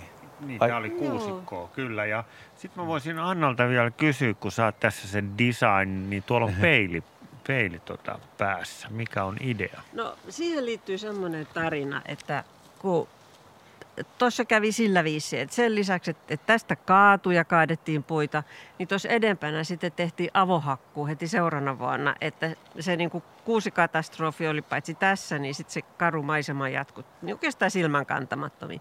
Ja oikeastaan ainoa, mitä siinä näkyy, ja tämä on vielä katseen suunta tuonne aurinkoon, niin oli naapurin puusee. Ihan hyvä puusee, mutta se ei riitä maisemaksi. Niin mä halusin jotain semmoista, joka häiritsee riittävästi. Mä halusin laittaa jotain riittävän hassua. Niin siinä on semmoinen pari metriä korkea teline tehty ihan parista kakkosnelosesta ja sitten yksi vanha peili on laitettu siihen kiinni, niin se, se vie niin kuin, kääntää katseen tavallaan taaksepäin. Se on hienoa. Me ehditään ennen merisäätä vielä ottaa yksi puhelu. Näinhän me tehdään. Meillä on yhteys Poriin ja siellä on Juhani, napakka kyssäri tähän kohtaan vielä, niin ehditään merisääkin lukea ajallaan. Ole hyvä Juhani. Kiitoksia. Joo, tota, tämmöiset kyselisi, kun te puhutte kiiveistä, mutta kiivi on mun mielestä lintu, mutta no joo, eipä se ole nyt ruvettu hiuksia halkomaan. Mutta tämmöiset mangoliat ja, ja tämmöiset, mikä ne ei ilmeisesti mun käsittääkseni ole kotimaisia kasveja ja luonnonvaraisia. Ja kurtturuusut ja onko se se paukkukukka, jättipalso, vai ikä se on jättiputki.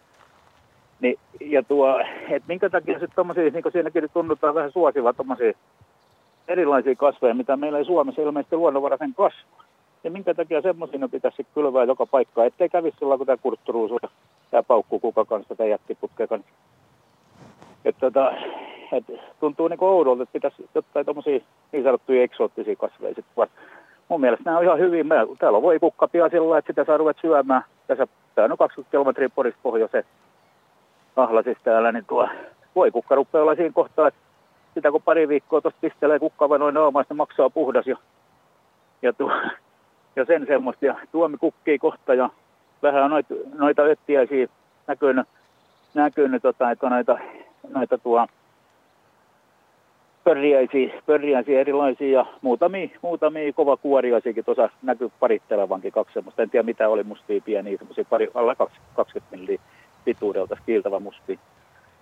Ja tuo, kyllä täällä kevät rupeaa, rupeaa näyttämään siltä, että taittuu kohta kesäksi. Aho mansikka lykkää lehteä ja et semmoitti, mutta kiinnostaa saa tietää, että minkä takia näitä ulkomaalaisia kasveja sitten niin kauheasti suosittaisi. Miksei näitä kotimaisia juttu juttuja. Että ei käy tollain, kun noilla justiin, justiin noilla muilla villinty joku kurtturuusu tai paukkukukka tai jättipallo. Näitä paukkukukkia täälläkin vaikka kuinka että niitä saa nyt vaikka kuinka pois sitä, mikä palsamihan ne sitten on. Että semmoista mä kyselisin. Siinä vähän pohjaa ennen kello 18.50 no niin, merisäätä ja voitte jatkaa sitten merisään jälkeen, jos ette pääse maaliin vielä.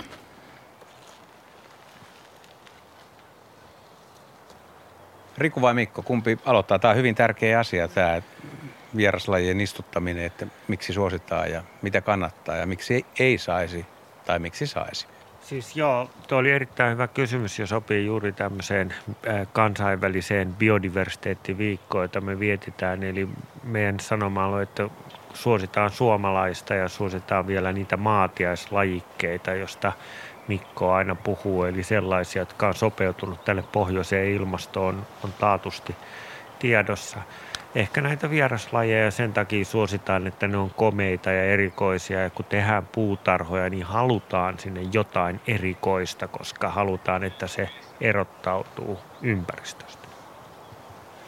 Ja ehkä siinä voi valita just semmoisiakin lajeja, jotka ei sitten kuitenkaan lähde leviämään. Että se on se pointti, että, että jotka pysyy siinä pihapiirissä jollain lailla. Mutta tämähän on tasapainottelu koko ajan mutta me voimme varmaan jatkaa tästä ja pohtia tätä ja kaikki kuulijatkin voi pohtia omalla pihalla sitä, että mitä niin kuin uskaltaa tai kannattaa istuttaa ja onko syytä istuttaa. Että myönnetään, että semmoisiakin pihoja on, mihin ei tarvitse istuttaa mitään vieraslaja, mutta me otetaan, jatketaan tästä merisään jälkeen, eikö niin? Kaikki saa pohtia.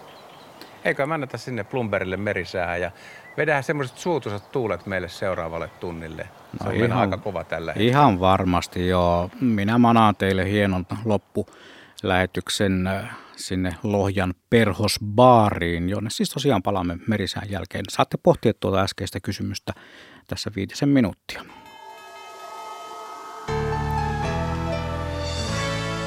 Pyynnöstä huolimatta säätiedotus merenkulkijoille alkaa kovan tuulen varoituksella. Suomenlahden itäosa pohjoistuulta huomenna 14 metriä sekunnissa – Huomautus veneilijöille Suomenlahden länsiosa, Pohjois-Itämeren itäosa, Saaristomeri ja Selkämeren eteläosa, pohjoisen ja luoteen välistä tuulta 12 metriä sekunnissa. Ja Saimaa pohjoistuulta huomenna 12 metriä sekunnissa. Siis varoitukset uudelleen. Kovan tuulen varoitus Suomenlahden itäosaan, pohjoistuulta huomenna 14 metriä sekunnissa. Ja huomautus veneilijöille Suomenlahden länsiosa, Pohjois-Itämeren itäosa, Saaristomeri ja Selkämeren eteläosa, pohjoisen ja luoteen välistä tuulta 12 metriä sekunnissa. Ja Saimaalla pohjoistuulta huomenna 12 metriä sekunnissa. Norjan merellä oleva korkeapaine vahvistuu Pohjois-Skandinaviaan.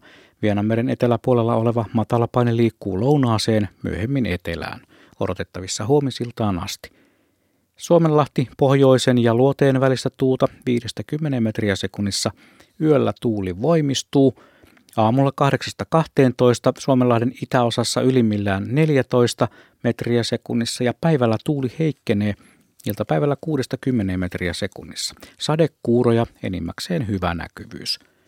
Pohjois-Itämeren itäosa, Saaristomeri ja Selkämeren eteläosa, pohjoisen ja luoteen välistä tuulta 7-12 metriä sekunnissa, hyvä näkyvyys.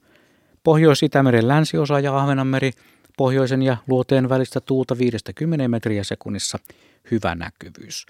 Selkämeren pohjoisosa, merenkurkku ja perämeri, pohjoisen puoleista tuuta 4-8 metriä sekunnissa ja Selkämeren pohjoisosassa aluksi ylimmillään 10 metriä sekunnissa. Hyvä näkyvyys. Saimaalla vähitellen voimistuvaa pohjoisen puolesta tuulta yöllä 7-12 metriä sekunnissa. Päivällä tuuli vähän heikkenee, paikoin sadekuuroja. Ja odotettavissa torstai-illasta perjantai-iltaan Suomenlahdella pohjoisen puolesta tuulta alle 10 metriä sekunnissa, päivällä todennäköisesti heikkoa tuulta. Pohjois-Itämeren itäosa, Saaristomeri ja Selkämeren eteläosa heikkenevää pohjoisen puolesta tuulta aluksi alle 14, yöllä alle 10 metriä sekunnissa. Päivällä todennäköisesti heikkoa tuulta.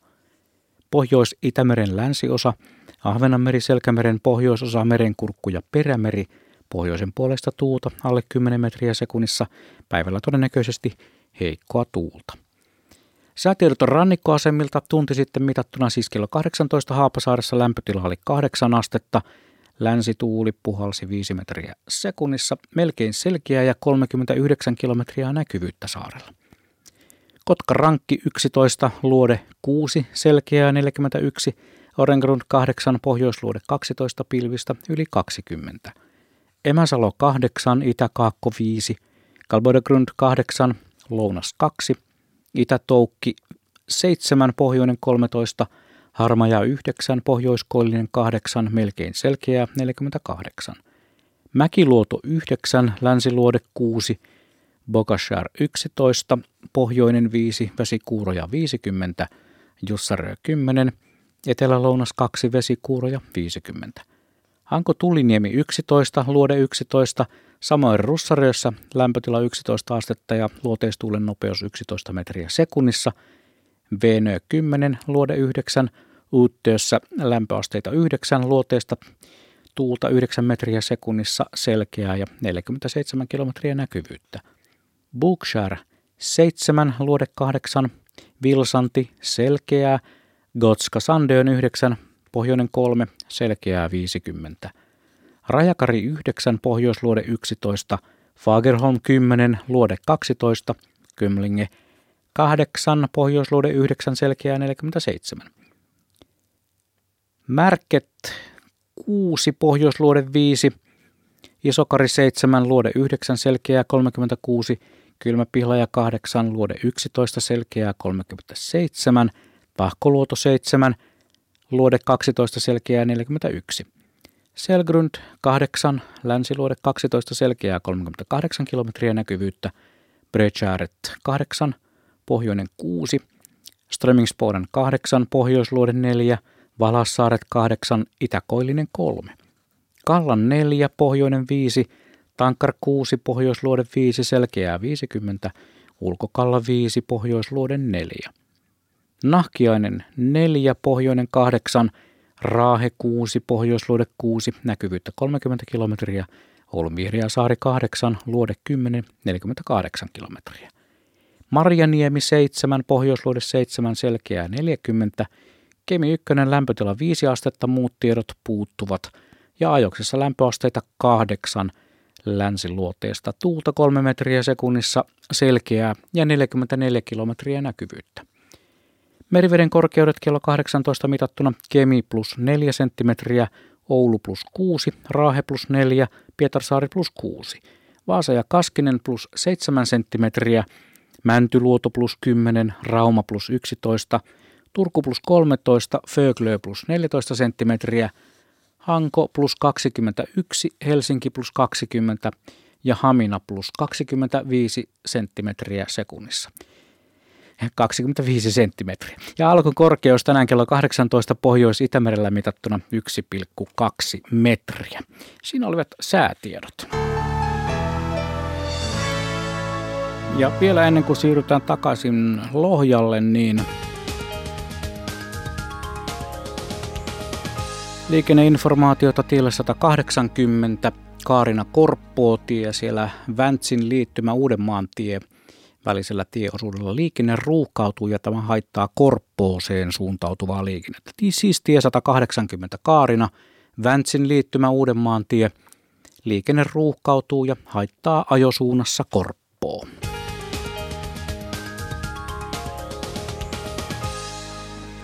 Kolme minuuttia ja kello on 19. Silloin Radio Suomen keskiviikkoillassa siirrytään uutisten maailmaan, mutta sitä ennen vielä olemme Lohjan Perhosbaarin tarjoulun äärellä.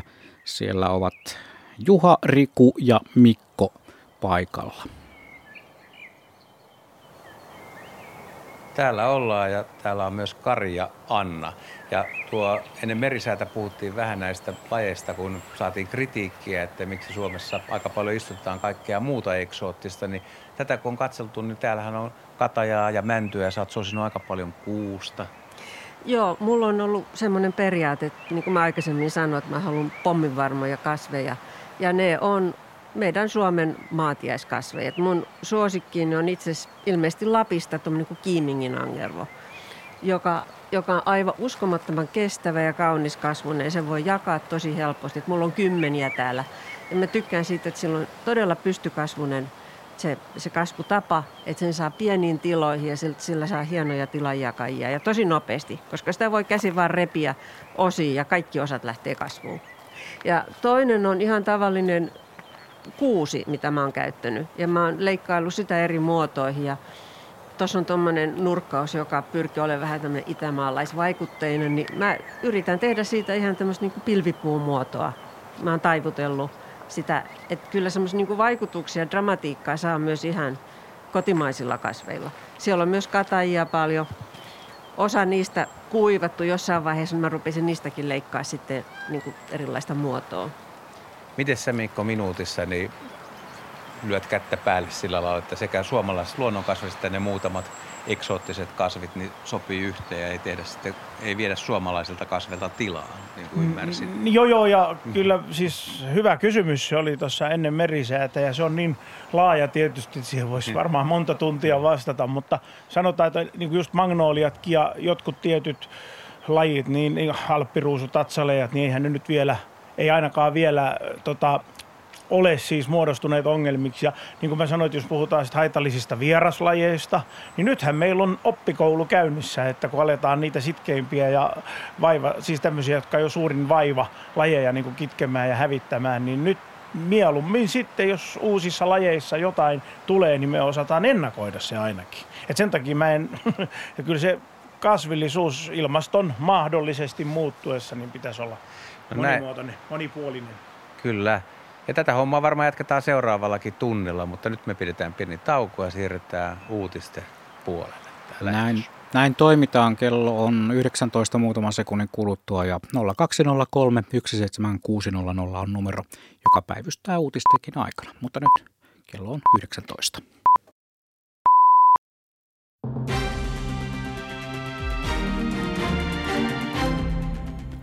Poliisi ei aloita esitutkintaa valtiovarainministeriön virkamiesten viime vuoden alun lainvalmistelusta. Poliisi teki esiselvityksen asiassa. Ylen tietojen mukaan esiselvitys koski myös valtiosihteeri Päivi Nergiä. Nergiä eikä muitakaan valtiovarainministeriön virkamiehiä ole siis syytä epäillä virka- tai muista rikoksista. Tutkintapyynnön oli tehnyt sivullinen henkilö. Poliisin virka-asuun saattaa jatkossa tulla nimilaatan sijasta esimerkiksi numerosarja. Sisäministeriö valmistelee parhaillaan muutosta virkapuvuista annettuun asetukseen. Muutoksen perusteluna on poliisien kokeman uhkailun ja maalittamisen vähentäminen. Helsinki aikoo keventää ravintolaterassien lupamenettelyjä tulevana kesänä, kertoo Helsingin pormestari Jan Vapaavuori. Väliaikainen yritys- ja kulttuuritoiminta mahdollistetaan aukioilla, toreilla, rannoilla ja puistoissa, mutta myös veneistä ja laitureilta. Kaupunki selvittää esimerkiksi terassia palvelualueen mahdollisuutta Senaatin torille. Hallituksen eilinen linjaus ravintoloiden asiakasmäärien puolittamisesta ei koske terasseja. Sää on laajalti selkeää. Idässä pilvisyys on illalla ja yöllä runsaampaa ja ajoittaiset sateet mahdollisia. Huomenna sää on poutainen koko maassa ja pilvisyys vaihtelee selkeästä puolipilviseen. Yölämpötilat ovat miinus yhden ja plus neljän asteen välillä, pohjoisessa nollan ja miinus viiden asteen välillä. Huomenna lämpötilat maan etelä- ja keskiosassa 11-16 astetta, Lapissa 5-13 astetta. Ja lounaisilla merialueilla tuulee kovaa.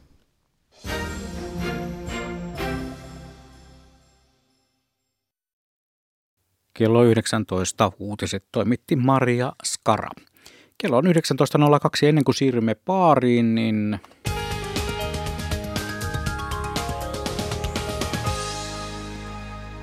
Tie 46 Heinola. Siellä Heinola kirkonkylän kohdalla on nyt tilanne ohi ja liikenne sujuu taas. Siis tie 46 Kouvola Heinola tie Heinolassa, Heinolan kirkonkylä tarkemmin. Liikenne sujuu taas, tilanne on ohi.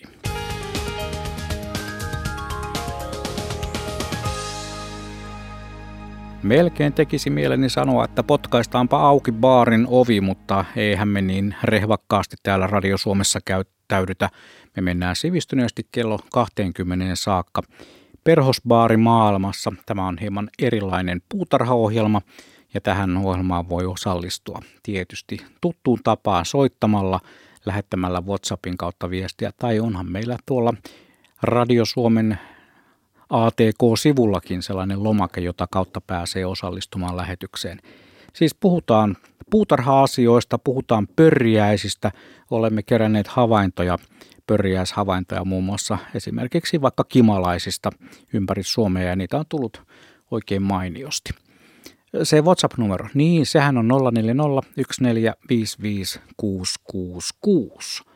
Minä olen Juha Blumberg ja isännöin tätä keskiviikkoiltaa tänäänkin ja meidän joukkueemme on tuolla Lohjalla Perhosbaarissa ja me olemme sinne yhteydessä juuri tällä hetkellä. Juha. Täällä ollaan Lohjalla Hiidenveden lähistöllä. Kesäkumpu on paikan nimi ja Kari Kolari ja Anna Grön, Grönlovin pihalla. Ja tota, Riku Lumiaro on tuolla toisella puolella ja Mikko, Mikko tuota, Mikko hymyilee siinä toisella puolella. En tiedä mikä tässä nyt rupeaa naurattaa, mutta 12 astetta on lämmintä ja nyt ei tuule niin paljon kuin äsken. Vielä valkoisia pilviä leijailee taivaalla ja kyllähän tämä tästä lähtee liikkeelle. Tässä ehkä alkoi tämä pieni, pieni taas tämmöinen poikien välinen nahjailu. Meinaa, että me, tässä on nyt lapio tuotu mulle, Fiskarsin lapio ja meillä on kolme kiivi, kiiviä ne pitäisi istuttaa ja vetäisittekö te kynäsaksi tai kivisaksi paperi homman, että kumpi istuttaa? Sopiiko? No kyllä se toi Mikko on, että se on ihan aito Hei, puutarha. mä tiedän, toi oli hyvä. Mikko istuttaa ja sä voisit, kun me vietetään monimuotoisuusviikkoa, siis kansainvälistä, Kyllä. niin sä voisit vähän esitellä tätä, että mit, mitä, mitä järkeä tämmöisessä hommassa on. Koko Kyllä. viikko monimuotoisuutta. Joo, tämä on todellakin hyvä, hyvä otos. Eli maanantaina aloitettiin kansainvälistä YK biodiversiteettiviikkoa ja maanantaina oli kulttuuri ja tiistaina eilen oli tiede ja tänään on pörriäiset ja huomenna on sitten tämmöinen niin kuin retkeily ja muu virkistäytyminen ja sitten perjantaina vietetään 22.5. joka vuosi tämmöistä biodiversiteettipäivää ja pojat pääs vauhtiin ja Annakin tuli mukaan auttaa siinä, että kiivi menee maahan ja kysymys on juuri siitä, että mikä tuossa on tuo lahopuuaita taustalla, että nostetaan tämä luonnon monimuotoisuus keskiöön ja sen merkitys meille ihmisille. Ja nythän on käynnissä vielä Ylen huhtikuussa alkoi pörriäiskampanja Pelasta pörriäinen. Ja tällöin haluttu nostaa se, että aikaisemmin oli miljoona linnun pönttöä, että tehtiin kolopesijöille linnuille pönttöjä ja nyt taas tehdään pörriäisille, että jätä nurmikko ajamatta tai älä käytä niin paljon torjunta-aineita, istuta pörriäisystävällisiä kasveja, mitä toi Mikkokin tuossa just hienosti kaivaa Hyvin maata. Kyllä.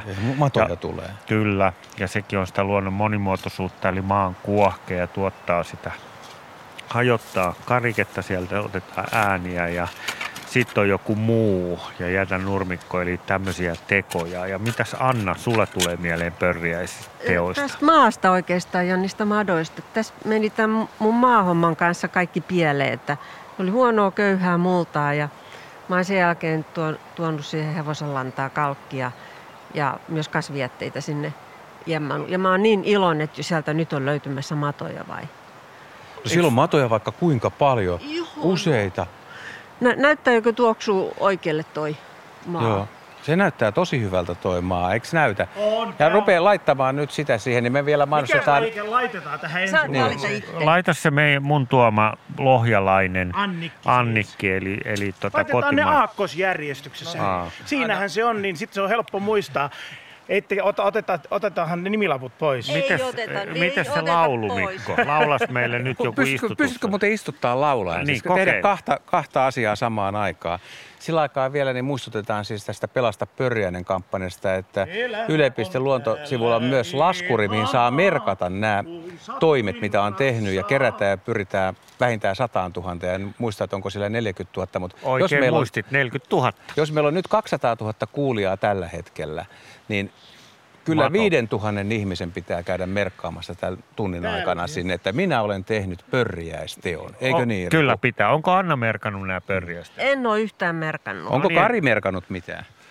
En ole. No niin, eli tästä Te me saadaan merkkaat. 5000 Niin. lisää. Mullakin on vielä... Ja heti- Mikko saa oikeasti merkata, koska Kyllä. hän tekee myös töitä siellä. Kyllä, polvet mudassa. Ja Anna muuten nosti nyt niin tärkeän asian esille, että kun tuodaan puutarhaan multaa, niin sen pitää olla kuohkeeta, kalkittua ja sitten vieraslajivapaata, että kannattaa olla tosi tarkkana siitä, että mistä se mullan tuo puutarhaa.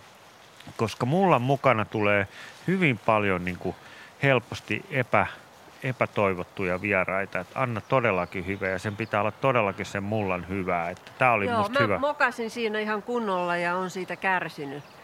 Että olisi pitänyt harkita se juttu paremmin. Ja tota, rikka, rikkaruohoja siinä oli myös tosi paljon ja sitä varten mä oon kattanut tätä maata. Voi miten hienoa nähdä, kun Mikko ja Anna on kummatkin polvillaan ja siis ilman käsineitä, kädet mullassa. Toi on just sitä puutarhahoitoa. Mikrobia kehoon pysyy Terveenä. pi- puolustusjärjestelmä Kyllä. kunnossa. Otetaanko tämän jakson ensimmäinen puhelu? Eikä odota. Näinhän me tehdään. Meillä on yhteys Liisaan ja Liisa on puutarhassa Helsingissä, tai ainakin hänellä on aiheeseen liittyvä kysymys. Ole hyvä Liisa. No ei, täällä Liisa. Tai mulla kysymys, mulla oli vaan toteamus siitä, että mikä on monta, monta kymmentä vuotta jo toiminut. Eli mulla on mustaherukka pensaiden alla, noin kevätesikot, jotka kukkii. Ja sitten kun ne kukkii, niin sitten tulee pörjäiset.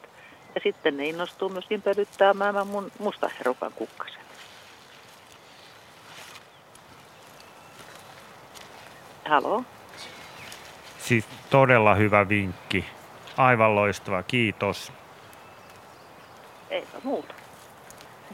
Kiitoksia Liisa. Se oli lyhyt ja ytimekäs vinkki ja hetihän tuo meidän Joo, ja Pari otti vink- kiinni. vinkkejä lisää.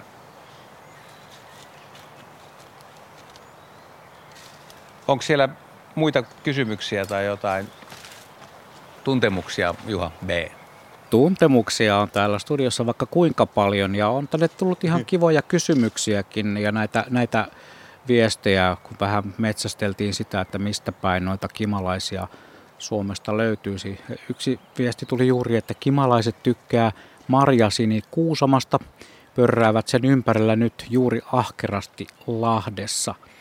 Ja kuvia on lähetetty, ne on tietysti radiossa vaikea näyttää ja sellaisia lajitunnistuksia, mutta kun kuitenkin olemme tänään liikkeellä sillä periaatteella, että ei nyt tehdä niitä, niitä tehdään sitten jonain toi, toisella kertaa. Laittakaa ystävät niitä nimenomaan niitä havaintojanne, mistä päin olette mahdollisesti kimalaisia nähneet. Ja jos tulee sellainen tunne, että nyt on pakko päästä vielä kysymään, kysymään meidän asiantuntijoilta jotakin puutarha-asioista, niin ei muuta kuin viestiä tulemaan. Meidän Datsalla Mäntyharjulla vanha Antonovska omenapuu kukkii joka kevät kauniisti ja varmaan kukat ovat herkullisia, sillä punatulkut käyvät joka kevät syömässä joitakin kukista, koska kukkien terälehdet vaan leijailee lumisateena, lumisateen tavoin maahan. Sato on ollut heikkoa, johtuuko punatulkuista vai hoidetaanko huonosti vanhaa rouvaa. On luultavasti istutettu pihaan 40-luvulla, kun evakot tulivat taloa asuttamaan. Mitä sanoo Raatime, onko mahdollista, että punatulkulla olisi jotain tekemistä huonon omenasadon kanssa? Tuskin ne punatulkut niin kaikkia näitä omenakukkia pystyy, että siinä joko pölytys menee pieleen tai sitten se on jo niin vanha rouva, että tota, se ei jaksa enää tuottaa. Siitä on se yleensä kysymys, että kannattaisi varmaan tämmöinen pörriäisbaari tai, tai pörriäis tota, ää, niin kuin hotelli rakentaa sinne. Mutta vielä jatkan tästä, että kun on tämä luonnon monimuotoisuusviikko, niin niitä pörriäistekoja, joista puhuttiin yle.fi kautta luonto on se sivu, mille niitä käy ilmoittamassa. Ja samalla sivulla kerätään muuten luontorunoja, eli nyt Suomen luonnon kunniaksi kerätään luontorunoja ja niitä on tullut jo melkein kohta tuhat kappaletta. Ja nyt kun tämä Mikko tässä katsoo, kun noita kiivejä kastellaan, niin laulapas meille joku runo. Eikö, mulla tuli mieleen, että kulkurin koti se on avara, siinä on tilaa vaikka kahden astella. No niin, sieltä tuli ja luontorunoja myös haetaan. Eli jos teillä on luontorunoja siellä runosuoni kukkii, niin yle.fi kautta luonto. Sinne voi pörriästeot ja runot laittaa. Joo, ja ihan lyhyesti, hei, tuossa kun kuultiin toi mainit, mainittu Marjasini Kuusama, niin sitähän on ennenkin ylistetty, ja tulkoon nyt sanotuksi, että tällä hetkellä siitä vissiin löytyy yhdeksää nimilajiketta, siis myydään myös hunajamarja pensaan nimellä, ja on todella siis niin kuin, ja edes mennyt Kauri Mikkolahan sitä meille korosti, jos muistatte yhtä lailla Juha kuin Riku, että sitä siinä Marja Sinikuusamaa, niin tota, yökkösiä varten – kimalaisia varten, perhosia varten. Yksi juttu, mikä tässä istutuksessa vielä varmaan moni kuulija haluaa tietää, että se ei ole ihan niin pelkästään se, että kaivetaan kuoppa, otetaan toi taimi tuolta purkista, vaan sä kaivoit ison kuopan ja sitten te kummatkin niin ammattitaitoisesti rikoitte, annoitte juur, juurakolle shokkihoitoa, eikö niin? Nimenomaan, juu, ettei se sitten, kato kun siellä purkissa on se ollut sitten vuoden tai kaksi tai viisi, niin siellä kuitenkin juurikko lähtee pyörimään purkin sisällä ja sitä paakun niin kuin ulkoreunaa. Mutta sitä kun pikkasen hajottaa ja rikkoo, että se kasvikin oikein pelästyy, että meinaako toi laittaa ruoja multa hengen pois niin sitten se vähän niin kuin innostuu ja nyt se kato, huomattavasti nopeammin lähtee levittämään sitä hiusjuurakkoa sinne kasvumaahan ja juurtuu nopeammin, rupeaa kukkimaan nopeammin ja tiedetään mikä on lopputulos. Kasvi viihtyy, rehevöityy, tekee mahdollisesti sitä satoa. Eli aina pitää juurakkoa vähän kiusata tai juu, juu. herätellä juu, juu, että juu, nyt juu. loppuu purkissa asustelu. Joo, kyllä, joo. just näin. Jos on semmoinen takkukasa, niin sitä pitää vähän avata. Luuletteko se, että moni istuttaja tekee ihan, tähän on perushomma, niin unohtaa tämän tai laittaa jopa joskus purkin kanssa se tuonne maahan? Tämä on ihan vakava kysymys. Ai täällä taas nauretaan. En minä, kun mä nauran juuri sitä, että mä olen kerran ollut tuota yhdessä pihakohteessa ja ne sanoivat, että kun he seitsemän vuotta sitten istutti tuommoisen puolitoista metrisen Makedonian männyn ja se ei kasva. Se viihtyy kyllä ja elää. Ja ne kasteli ja ne lannotti sitä. Mä sanoin, että komea on mänty, mutta ihmettelee. Ja mä sanoin, että tehdään vähän tuota, kaivetaan maata ympäriltä pois. Niin sehän oli siinä ruukussa istutettu. Entäs ne verkkopussit? Eikö ruusujakin panna verkkopusseissa? Joo, mutta minä, otan, mä en ainakaan luota yhtään niihin, ei mihinkään verkkoihin eikä pussukoihin eikä nyssyköihin, että kaikki pois sieltä. Asia vilpitö. Miten se Riku tutkii siellä? No mä kuulen tutkin tässä tämmöistä, kun ollaan puutarhabaarissa, niin tässä on tämmöinen syyssyrikkä talvehtinut. Mitä tää luulet, että lähteekö tämä Anna nyt liikenteeseen? No ainakin siinä on tuommoista vihreätä tuolla ihan alhaalla. Mä ensin ajattelin, että onko ne niin rikkaruohoja, mutta kyllä ne on kiinni tuossa itsessään. Että, että se on ilmeisesti paleltunut maata myöden, mutta sieltä nyt tunkee jotain. Mä rakensin tälle havuista semmoisen tiipiin. Ja sitten se on sen verran, se on vähän niin kuin korkeammalla, ihan kuin kohopenkissä, että siinä ei ole varmaan kosteuttakaan ollut juurilla. Et voi olla. Eli tässä on niin kuin puutarhun, puu, puutarhurin niin kuin Rolls Royce niin kuin perho. Perhosten Rolls Royce, Oliko kyllä. Viime kesähän oli elokuun loistava perhos, että oli todella paljon. Mitäs tässä oli? Oli ihanasti. Koko tällä paikalla oli. Täällä on mäkimeiramia, niin niitä, niitä kanssa tulee. Tässä on, tässä on ollut hyvä perhos ja pörjäistilanne muutenkin.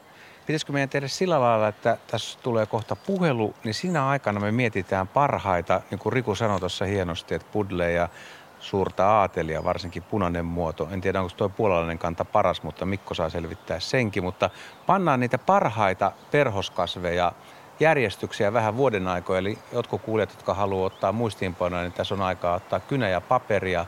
Puhelun jälkeen me pohditaan, että mitä kasveja, jos sä haluat perhosia ja hyönteisiä pihapiiriin, niin siitä tulee sitten ja asiaa. siinä on myös nyt tehokkuutta. Kyllä. Eli puhelu, olkaa hyvä. Joo, ennen kuin mennään puheluun, niin muutama vinkki tulee kuuntelijoilta. Kari laittoi Vantaalta vinkin, että helppo pörjäishotelli on sellainen, kun laittaa reikätiilen syrjälleen seinän viereen tai roikkumaan seinälle. Sitten hän kertoo myös, että Vantaalla on kimalaisia. Turengissa eilen kimalaisia mustikan kukissa hääräilemässä kaksi hyönteishotellia ennestään ja yksi uusi on hankittu. Hotelleissa paljon asukkaita ja kova kuhina käy päivällä. Ja sitten täällä on, ennen kuin tosiaan otetaan seuraava puhelu mukaan lähetykseen, niin täällä kysytään tuollaisesta luonnonkukkaniitystä. Tähän kysymykseen me palaamme hetken kuluttua. Pitäkäs myös siellä Lohjalla korvat tarkkoina avoimena tämän asian suhteen. Puhutaan luonnonkukkaniitystä, miten sellainen pitäisi perustaa, mutta nyt me otetaan Matti, Mattiin yhteys. Hän on Saarijärveltä. Terve. No terve, terve. Minkälaista puutarha-asiaa sinulla? No näistä ötököistä. Ole hyvä, kerro. Niitä on neuvottu jo mukavasti muutama vuosi ötökkä hotellien teosta. Ja ollaan tehty niitä. Sitten mitä harmitti, kun ötökkähotelli oli tuolla puussa, niin pikkulinnut meni nokkimaan niistä. Saiko niistä niitä jotain sisältä pois vai ei? Että ohjeessa ei missään neuvota, että pitäisi saada kyllä suoja, lintusuoja siihen eteen saako ne mahdollisesti pikkuinen sieltä jotakin nuukittua vai ei. Olen jossain versioissa nähnyt sellaisen, että on semmoista metalliverkkoa laitettu siihen ympärille. En tiedä, onko se sitten juuri tätä tarkoitusta varten, mutta no meidän varsinaiset pörjäishotelli-asiantuntijat ovat tuolla Lohjan perhosbaarilla ihan siellä baaritiskin äärellä. Mitä sanotte? Joo, kyllä hyvä havainto, että todellakin tiaiset varsinkin kirjosieppo saattaa mennä sinne nokkimaan ja näissä kaupallisissa tuotteissa niissä on melkein kaikesta kanaverkkoja, monia verkkoja. Ja sitten kun itse rakentaa, niin voi laittaa, että ne pysyykin paremmin ne kaikki korret ja muut. Mutta sitten jos sä teet niin kuin vaikka koivun pölliin, niin porataan sen verran pitkiä reikiä, että ne tiaisten ja muiden pikkulintujen nokat ei ylety. Eli se on hyvä vinkki. Eli pitkiä, syviä reikiä ja verkkoja. se 12 senttiä, mikä on jossain ohjeessa ollut? Et riittääkö 12 senttiä, että jossain ohjeessa on ollut semmoinen? Riittää erittäin hyvin, että se on muutama sentti, mitä se nokka pystyy okay. poimimaan. Joo, ei, joo, ei varmaan se verkko, jos laittaa verkon, niin senhän voi tosiaan laittaa, että se on kauempana siellä. Joo, me ollaan nyt tehty, mitä uudet tehtiin. Joo, tehtiin kaari, kaari, kaareva kahden sentin ja verkko, verkko silmä, silmäkoot siihen eteen kaarevalle, kaareen, niin eivät varmaan pääse nokkimaan. Mutta ne ohjeet, mitä on ollut se on hyvä ja lehdessäkin, niissä ei ole missään, en ole missään nähnyt sitä verkkosuojaa. Meitä kauhistutti, kun pikkulinut kävi hakemaan meidän no. ötököitä. No hyvä, että nyt tuli puheeksi ja kaikki, jotka rakentelee pörriäishotellia, niin ottaa tämän huomioon, jos pystyy. Kiitoksia pitää Matti. Pystyä, pitää pystyä, pitää, pitää pystyä. Olet oikeassa. Kiitoksia Matti, Matti hyvästä huomiosta ja meidän paarissamme tuolla aiheutti pienen tuollaisen räjähdyksenkin, naurun rämähdyksenkin. Mutta tähän kohtaan on jälleen aika kertoa myös hieman liikenneinformaatiota. Tämä tiedote koskee tietä Kaarina Korpoo, siis numeroltaan 180 Väntsin liittymä Uudenmaan tie. Siellä on nyt tilanne ohi ja liikenne sujuu taas. Siis tie 180 Kaarina, välillä Väntsin liittymä Uudenmaan tie. Tilanne on ohi ja liikenne sujuu taas.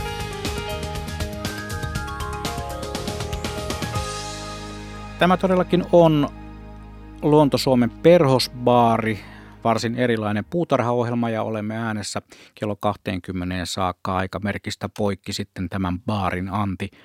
Ja tosiaan meille voi soittaa ja kysyä pihanhoidosta tai kertoa pihapiirin luonnon havainnoista ja muun muassa näitä pörjäishavaintoja olemme odotelleet. Joku muuten kysyi, että tarvitseeko tuollaista pörjäishotellia hoitaa millään tavalla, kun esimerkiksi linnunpönttöjä pyydetään aina ikään kuin huoltamaan, niin tarvitseeko pörjäishotelli huoltoa? Siihen pääsee kohta vastaamaan meidän asiantuntijamme, mutta tässä kohtaa noita yhteystietoja on hyvä muistuttaa jälleen kerran 0203 17600 on tuo Radio Suomen tuttu ja turvallinen studion puhelinnumero. Ja noita kysymyksiä, vinkkejä, pörjäishavaintoja, niitä voi työntää vaikkapa tuonne WhatsApp osastolle 0401455666.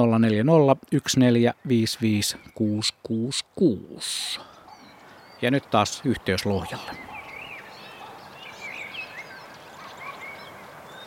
Täällä ollaan ja tässä on nyt monta asiaa, mitä pitää muistaa. Se on toi perhosbaarin puhdistaminen, onko se kukkaniitty ja sitten ne parhaat lajit, mitkä on ötököiden kannalta tärkeitä. Ja vielä niin kun, kun tässä on niin hieno akustiikka, Hordin Pete on hoitanut meille semmoisen sirkuksen tänne, että mustarastat ja vihervarpuset kirjosiepot laulaa, että se on vähän vaikea keskittyykin. Mutta oot sä Riku kuullut tuosta hyönteishotellin hoidosta mitään?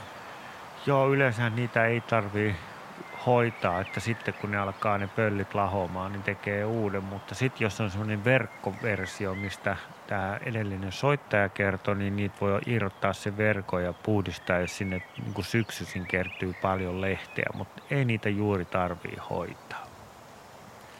Ja sitten Mikko, annetaanko sulle? Rupeahan luettelee muutamia kasveja. En tiedä, meneekö nyt ihan järjestyksessä, mutta pudleja tässä kehuttiin jo, eli syyssyrkkää, että se on semmoinen mahtikasvi, että jos sen saa pysymään hengissä ja se on pihalla, niin se on pommin varma juttu, että siinä jossain vaiheessa on neitoperhosia, amiraaleja ja nokkosperhosia. On, on, joo. Sehän on se ehdoton ykkönen. Saa ne täydet kymppipisteet siis ihan jo perhostutkijoidenkin mukaan, siis perhosten ruokakasviksi. Ja nyt lohdutuksena, ettei sitä pohjoista unohdettaisi, niin kuin se ei nyt täällä lounaisrannikolla ja Ahvenanmaallakaan toi budle ja meinaa menestyä kun vähän niin kuin vaihtelevasti ja on aika kranttu. Haastaa siis istuttajansa ja kasvattajansa.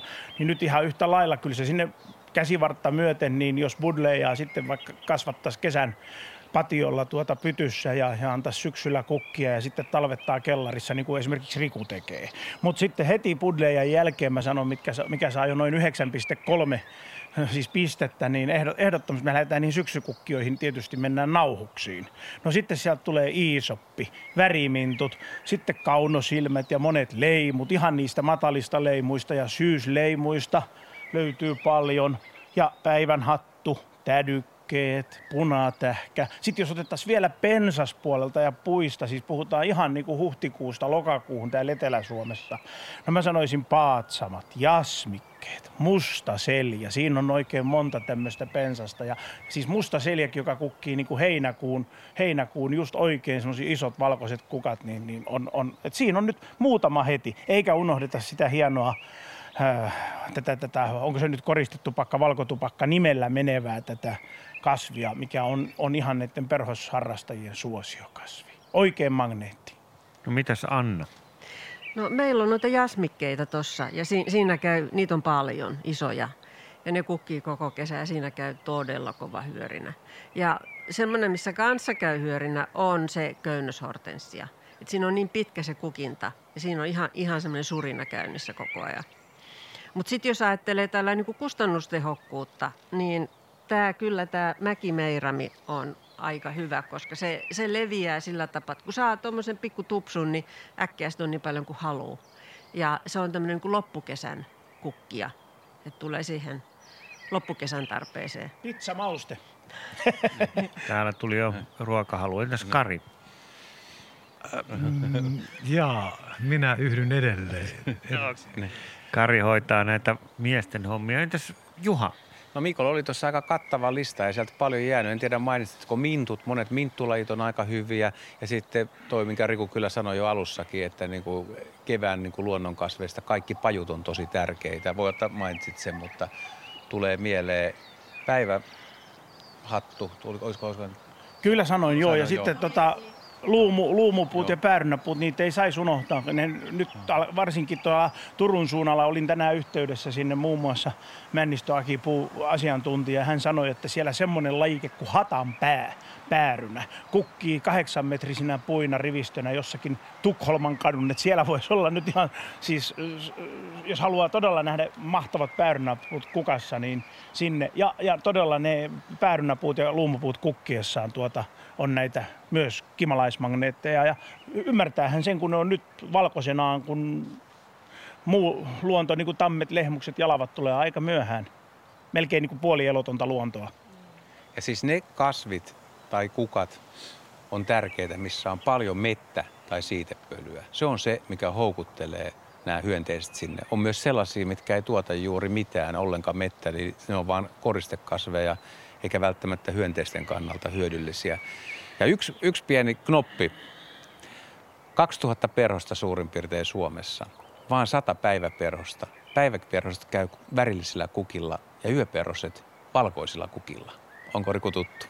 Kyllä, sä juuri tätä ajattelin ja tästä tulikin mieleen, että sitten syksyllä on syys tätä astereita ja sitten on tämä syyskukkia monia. Mutta mä en usko, että kuitenkaan nämä valkoisella oleva, eli, eli mikä tämä syyshortensia, se ei, siinä ei kuitenkaan paljon näy perhosia, mutta Siinä ei. valkoiset kukat, tuomi, Ja Houkut- sitten tietysti myöhemmin esimerkiksi lehdokki tosin houkuttelee vain tiettyjä lajeja, että on Kyllä, erikoistunut. valko- kyllä. Joo. Ja sitten tosiaan kirsikka luumu kometa, mikä on nyt saanut kans oikein semmoisen, että vi- vihdoin ja viime ihmiset on ruvennut, kun sitä hedelmien puolesta kehuttu niin paljon, niin tuota sitä kukintaa kehumaan, että se, kuk, se kukkivat siis parasta aikaa ja on niin hunajainen tuoksu, että en yhtään ihmettele, että siinä on pörriäistä. Ja varmemmin tulee marjaa, kun se on, tai hedelmää, kun se on itsepölytteinen. Ja minäkin siis Degerpyyn suunnalla, niin tosiaan ihan siinä Kisun kyläkaupan vieressä todella vanha hieno puu. Ja, sain niin maukkaita hedelmiä syödä siinä viime syksynä, että sinne vaan Kisulle ja Tiinallekin terveisiä. Kiitos hyvistä luumuista. Et sen takia sanon, että kirsikkaluumu kometa. Tuuli täällä taas tuntuu vähän yltyvän. Palokärki huutelee tuolta jostain kauempaa ja tosiaan meillä on tehosten mikrofonit tässä näin ja hyvin kyllä äänet kuuluu ja kiirii. Räkäterastas lentää, sepelkyhky lentää. Tuolla oli joku jossain vaiheessa joku hiirihaukkatyyppinen petokikarteli taivaalla ja pääsky, haarapääskykö siinä menee meidän yli. Haarapääsky, kyllä. Oltaisiin voitu laskea tässä vähän pihapinnojakin. Arvas, minkä mä sain äsken. No. Kurjen, kurja, kurkihuus. Kurkihuus. Joo.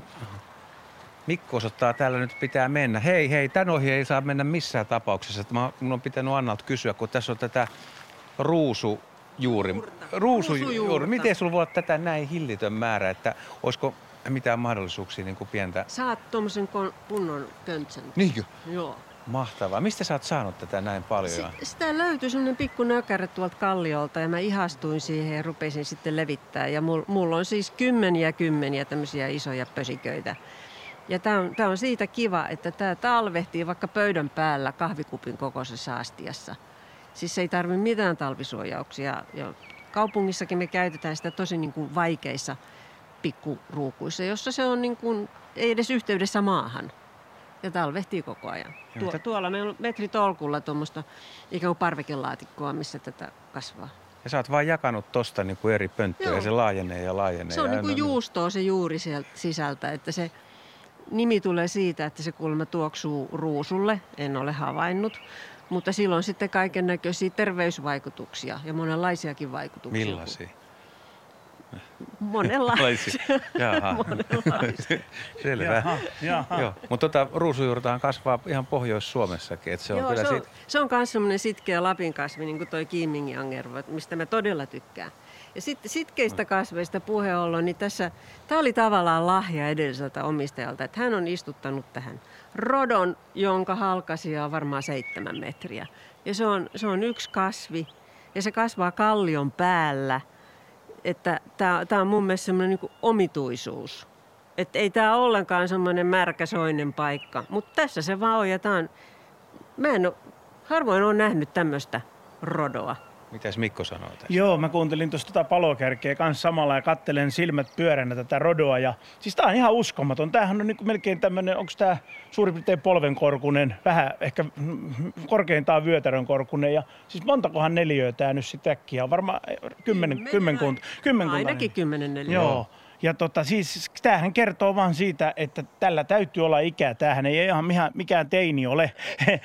ja tuota, niin, todella, todella kome, komea komistus. Että, että tota, ja kun nyt tulee mieleen tietysti just niin kuin Mustilan elimään arboretum, joka on aivan siis valtakunnallisesti merkittävä arboretum, joka siis koko ajan tuo, hyvät kuulijat, mu- muistakaa nyt, jos vähänkään kiinnostaa kotimaiset alppiruusut, kotimaiset atsaleat, siis oikein hyviä, hyviä sortteja. Sieltä löytyy aamurusko, illuusia yksistään ja koko ajan tehdään uusia risteymiä. Minäkin hain muutamia taimia, semmoisia lajikeja kuin lumotar, todella tulee olemaan nättiä, odotetaan paljon. Joo. Ja olen tota, viemässä Hangon suuntaan, että sinne vaan Hankoon terveisiä kaupunginpuutarhulle, apulaisylipuutarhulle, Helenallekin, että tota, hienoja kasveja on tulossa ensi viikolla. Hei, yksi kysymys ennen kuin me otetaan taas puhelu, mutta nyt kun tässä on, on tota Alppiruusu, niin mistä Mikko tästä, tietääkö tästä, että, että minkä värisiä kukkia tähän tulee? Nä, nä, näkeekö se jostain päältä, jos sä kävelet jossain puutarhassa aina? Ei ainakaan tässä vaiheessa. Kyllä sieltä pitää selkeästi se nupun väri näkyä. Ja alppiruus on siinä vaiheessa kuitenkin vielä haastava, että moni tulee vaalean punaisena, sitten ne, ne tulee, joko ne rupeaa vaalenemaan tai näin poispäin. Et tässä olisi yksi oikein, tota, siis rodomestari Jaakko Saarinen just sieltä Mustilan arboreettumista, joka tuota, on kyllä niin omistautunut rodoille, että se on ihan jotain ihmeellistä, mikä hänen tota ihastuksensa ja risteytyshalunsa. Et mä sanon, että sieltä on nyt jo tulossa ja tulee ihan tästä lähivuosina niin upeita kerta kaikkia, että, että kuka on vaan vähänkään kiinnostunut eri alppiruusuista, risteymistä, eri väreistä, ihan, ihan vaaleanpunaisimmasta valkoisimpiin ja keltaisiin, niin siis se on todella, mä Riku. Lagerström rupeaa innostua. Se rupeaa, Ja se on rupeaa, paljon, se, eikö se, joo? se on jo 190 senttiä, se on varpaillaan täällä puhumassa. Että, mutta nyt täytyy kysyä siis, se valkoinen vai punainen vai välimaasto? Tämä on ihan se perus semmoinen vaalean violetti. Siis Grandiflorum. Grandiflorum, joka on vissiin se Suomen eniten istutettu yleisin. Ja, nyt- aikanaan ei muita rodoja ilmi. tullut. M- Mutta, mutta tota, nythän on niin Hellikki, Helsingin yliopisto, Mikkeli, Haaga ja sitten tosiaan niin, niin, niin Atsaleja puolelta niin Aamurusko, Illuusia.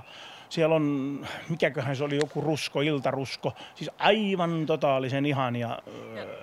Mä voin suositella sikäli, että mä yritin tonne, tonne vaikeaseen paikkaan, tonne pohjoisrinteeseen istuttaa rodoja ja ostin semmoisia halpisrodoja ja ne ei oikein menestynyt. Ja sitten mä rupesin ostamaan näitä kotimaisia. Ja, ja kyllä siinä on ihan komea kanta, että kun te tulitte sisään, niin siellähän on aika lailla niin kuin kivasti siellä kuusten alla niitä rodoja.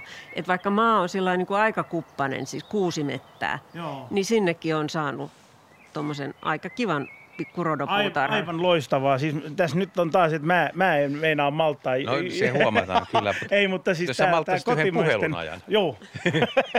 No niin, kello on 19.34 ja Radio Suomen erilainen perhosbaari puutarhaohjelma on täällä Lohjalla täydessä käynnissä ja kuten äänestä kuulee, niin Mikko rupeaa olemaan jo aika kovilla kierroksilla. Saa nähdä kestääkö loppuun asti, mutta otetaan tähän väliin yhteys Pasilaan. Kyllä, kyllä. Täytyy, täytyy. Siellä kestää vielä jonkun aikaa. 25 minuuttia 7 sekuntia on meillä lähetysaikaa jäljellä. Ja eräs kuuntelija laittoi kommentin, että mullapa on hyönteishotelli toiselta nimeltään Kesämökki. Mutta nyt me otetaan lähetykseen mukaan Vaasasta toimia. Hänellä on tarjolla kaikenlaista puutarhakasvijuttua, vai kuinka toimi? Kyllä joo, tuosta ensinnäkin noista hedelmöitysasioista aikoinaan kasvihuoneella kurkunleikkaajana toimii ja kasvihuonekurkkuhan ei saa hedelmöittyä, eli sinne ei saa kimalaisia päästä, mutta tomaatit sitten päinvastoin. Se, se, siitä, mutta sitten kun lähdetään tekemään näitä tämmöisiä kimalaisille hyvää, niin silloin pajua esimerkiksi pystyy lisäämään ihan sillä tavalla, että leikkaa tuommoisia parinkymmenen sentin pitkiä lehdettömiä pätkiä ja laittaa maahan. Ja niistä lähtee kasvamaan aina paju. Ja silloin pystyy tekemään, jos on tontilla tilaa, niin semmoisia pajuryhmiä, joihin kimalaiset keväällä pääsee heti. Sitten täytyy muistaa koristekasveista semmoiset kuin esimerkiksi Korean onnenpensas ja sitten Käpion manteri, jotka ainakin tuolla Keski-Suomen korkeudella hyvin menestyy talvella. Ne kukkii ennen lehtien pukea, mutta heti vapun jälkeen, kun kelit antaa perikin, niin alkaa tulee Korea onnon pensaisen keltaista kukkaa ja käppömanteli semmoista vaaleanpunaista. Hyvin, hyvin koristeellisia pensaita. Ja sitten, sitten nuo tosiaan nuo lisäykset, esimerkiksi marjapensaita voi lisätä myöskin noista puumaisista pistukkaista, että leikkaa, silloin kun syksyllä leikataan, leikataan liian pitkät ja maahan ulottuvat versot, niin silloin voidaan tehdä niistä semmoisia parinkymmenen sentin pätkiä, tehdä ohjaa ja laittaa sinne sitten syvipuoli alaspäin muutama sentti maanpinnalle. Jätetään sitä piikkiä ylös, niin sieltä jokainen verso alkaa kasvattamaan sitten lehteen seuraavana keväänä. Ja taas sitten syksyllä voidaan siirtää harvempaan sitten sieltä. Että tämmöisiä, tämmöisiä tapoja saada malaisille sitä pölytettävää.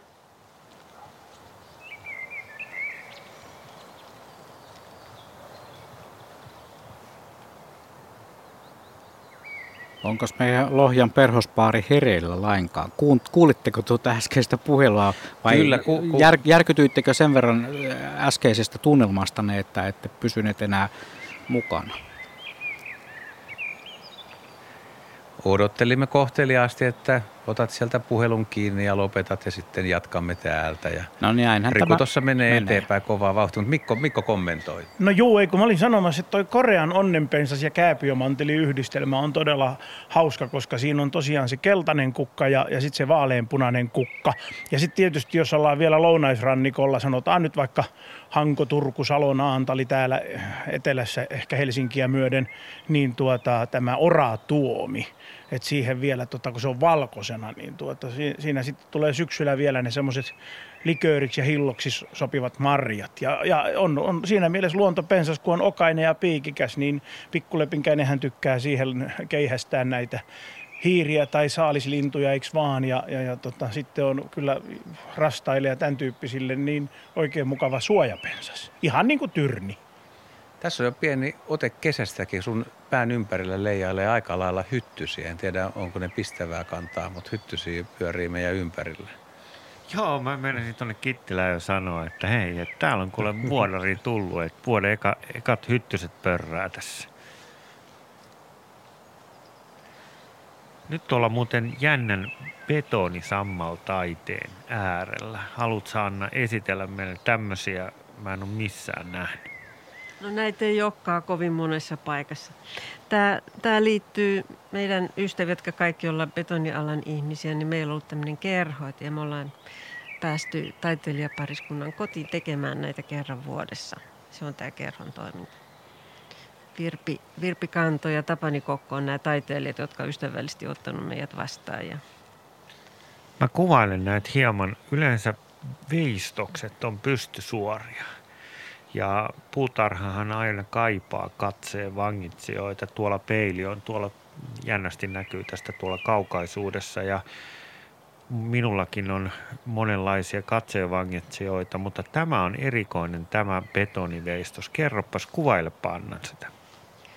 No toi on tämmöinen makava naishahmo. Miten sitä muuten voi? Kun... Niin ja sitten se, se, on laitettu tommosen, taas tämmöisen tukin päälle. Tässä on varmaan hyvä hyönteishotelli. Ja sitten siihen on laitettu sammalta, että se naishahmo ikään kuin nousee sieltä sammaleesta. Kyllä, eli tämä tämä betoniveistos makaa tämmöisen halkaistun rungon päällä ja se todellakin on, tulee esille sammalvuoteesta, että tämä on niin kuin vaakatasossa tämä betonitaidas teos. Että täytyy sanoa hyvin erikoinen ja sitten siinä kasvaa vähän heinääkin, että onpa aika jännä teos.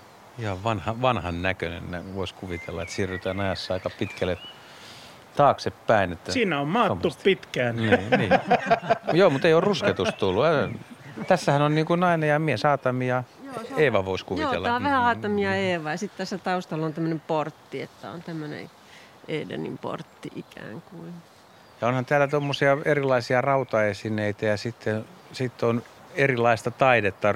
Riku, kun on taiteen tuntija, niin hän voisi varmaan kertoa, miltä, miltä kaudelta tai mitä tämä esittää, tämä naisfiguuri tässä raudan päässä vaikea sanoa miltä kaudelta se on jännä näköinen. Ja toinen naishahmo näet sä tuolta pensaa ja Ei, sammalta päällä, että täällä niin kuin ne kurkistaa tuossa kiviaidan päällä ja siinä on sitten, mikä marja? Ei, tää on Ste- Stefan Andra Inkiissa Krispa, eli no siis niin. toisin sanoen Seppälä Varpu. No niin, sieltä se tuli oikein, niin se just pilkistää. Ja sitten se, mikä tässä on hienoa tässä puutarhassa, tuossa oli noita sammalia, niin tuolla kasvaa noita ukon tulikukkia ja se on kaksivuotinen, niin nämä on nyt, tänä vuonna tulee kukkaa, eli tästä tulee niin kuin sitten vielä reunasta, eli täällä nämä luonnonkasvit kasvaa näiden puutarhakasvien välissä ja lomassa, että tämä muodostaa sen täydellisen hallitsemattoman hoitamattomuuden. Hei, tuossa se pöytä, tuu Anna esittelemään, toi pöytä me halutaan nähdä, mikä on ihan normaali metalli, vihreä rautapöytä. Se on halkasia 70 senttiä suurin piirtein ja siinä on nyt sitä ruusujuurta ja sitten on isketty sammalta ja vähän kiviä ja hiekkaa ja jotain mehitähtiä, mehikasveja. Joo, niin. tässä mä halusin luoda mahdollisimman ankeet elin, elinolosuhteet, eli tämä on maasta irti. Ja tämä on tässä kesät, talvet. Ja siinä on ihan ohuesti vaan tämmöistä läpäisevää maata, hiekkaa ja vähän sammalta.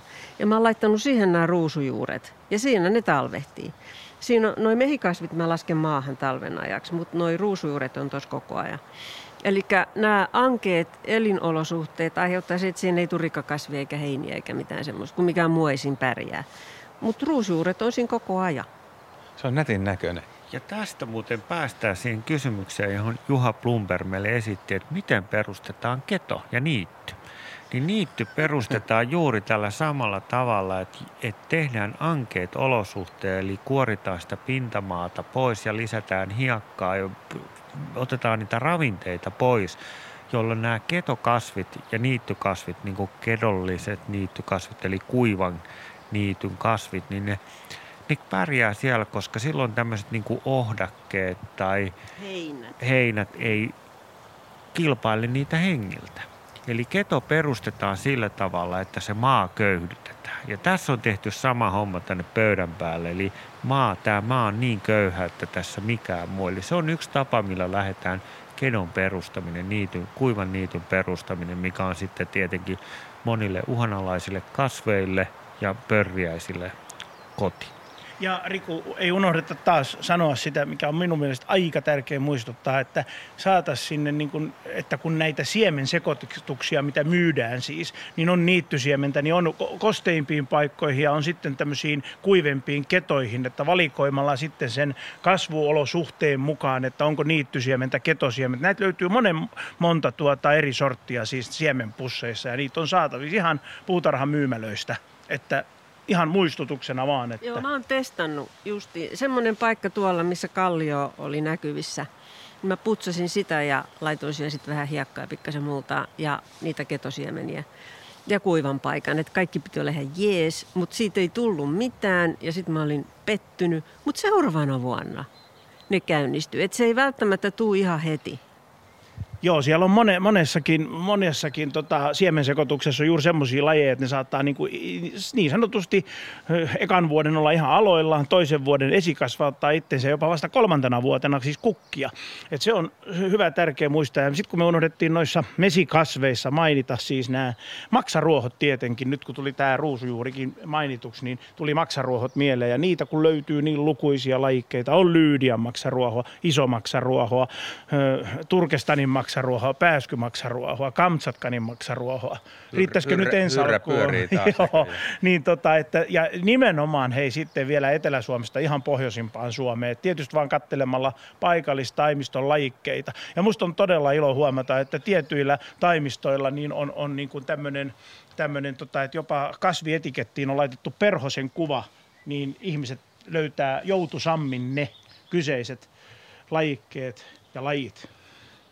15 minuuttia ohjelma-aikaa enää jäljellä tältä Lohjalta ja eikö me oteta tähän väliin vielä yksi puhelu.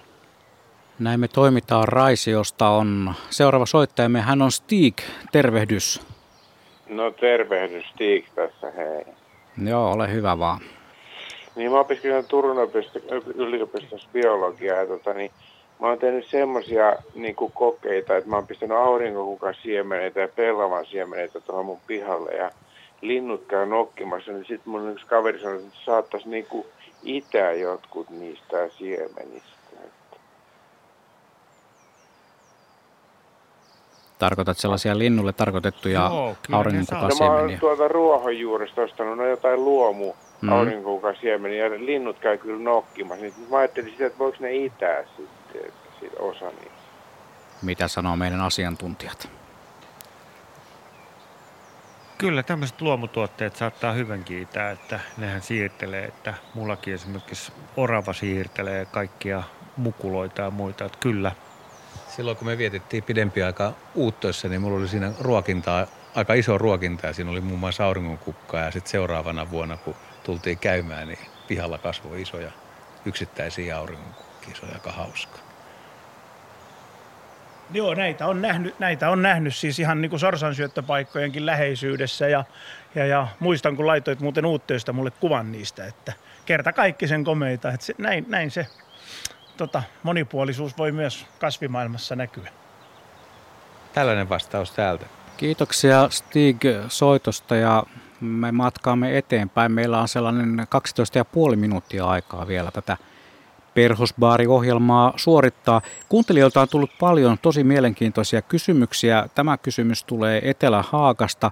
Oma tuollaista puutarhauraansa aloitteleva Jenni kysyy, että mitä ne on ne semmoiset siemenpommit, mitä voi tehdä ja voiko niitä laittaa ihan mihin tahansa?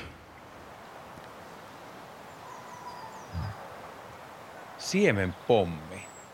Lienee jotain tällaista ur, urbaani... Siemenpommi urbaani tota, toimintaa, missä tehdään jotain siemenpommeja ja sitten niitä laitetaan paikkoihin, missä ei välttämättä ole kasveja. Oletteko kuulleet tällaisesta? Onko tästä sissipuutarhuritoimintaa? Sitä varmaan on juuri kysymys. Varmaan on. Mä en ole kuullut tästä, mutta joo. Eli mä oon nähnyt jo sitä, että esimerkiksi näitä vaikka krookuksia tai tulppaaneja istutetaan jonnekin liikenneväylien vierelle tai muualle, niin sitten nätisti kukkia näin siemenpummit. Tämä on niin jo tätä urbaani todellakin. Kyllä, sitä varmaan kannattaa kokeilla, mutta kannattaa laittaa semmoisiin paikkoihin, missä ne ei niin kuin joudu koska aika, näitä puistoja hoidetaan aika tiukasti, niin ne ei joudu tämän ruohonleikkurin alle.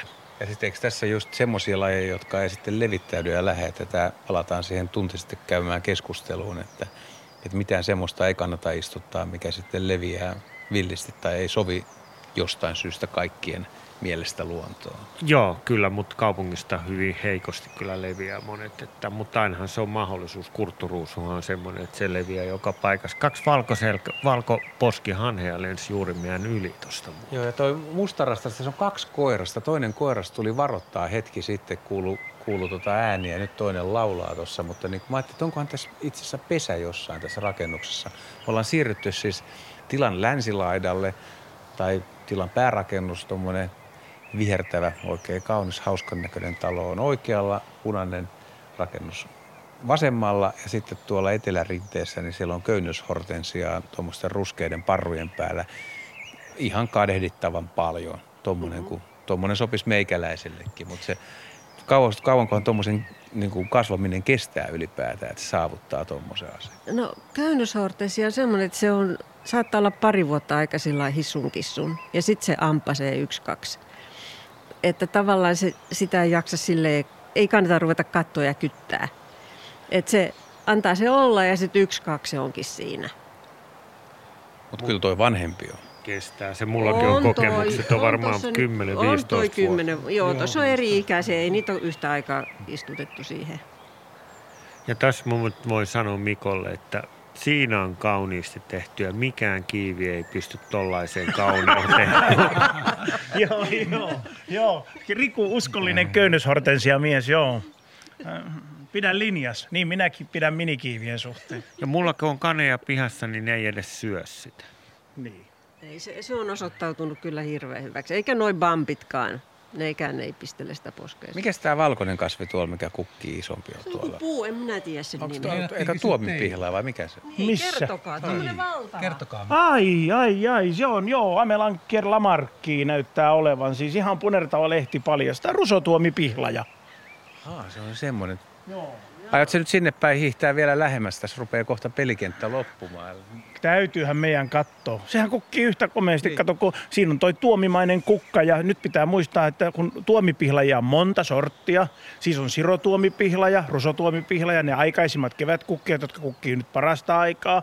Vähän myöhemmin jo Pohjois-Suomea myöten kestävä Marja. Nyt, että taas tulee tämä Pohjois-Suomi mukaan, niin Maria tuomipihlajan tämmöiset lajikkeet muun muassa kuin Marttiin ja Nordline tekee oikein mustikkaiset syötävät marjat. Onko Todella hyvä, hyvä pörjäisille tuo? Kyllä on, on, on. Se on nimenomaan, ja sitten se on lintumarja syksyllä, ja todella hyvät hillomaiset, mustikkamaiset marjat, että, mm-hmm. että voi kerätä puusta semmoisia sinisiä, on aivan niin kuin luumunvärisiä, pieniä sinisiä, mutta maitosokerin kanssa oikein hyviä. Ja, ja, mutta se, nimenomaan se marjatuomipihla ja nimilajikkeet, niin ne on niitä hyviä, hyviä tota, käytettäväksi. Mutta iso tuomipihlajaa ei pitäisi enää istuttaa, koska se on muun muassa tota, tämmöinen, tämmöinen. Sitten se on nyt laitettu jo sinne haittavieras okay. juttuihin. Mutta sirotuomipihla ja rusotuomipihla ja pohjantuomipihla ja, ja sitten tämä, tämä, tämä just marjatuomipihla ja sen nimilaikkeet, niin ei ole vielä nyt toistaiseksi mitään problem. Joo. Ja hienot lehtien syysvärit on sitruunan keltaiset. Joo.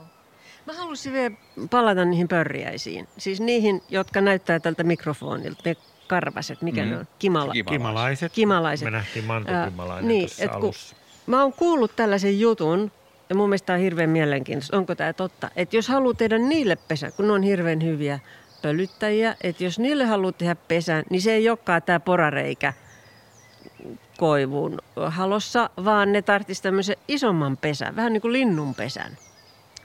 Pitääkö paikkansa? Juha varmaan tuosta nyt.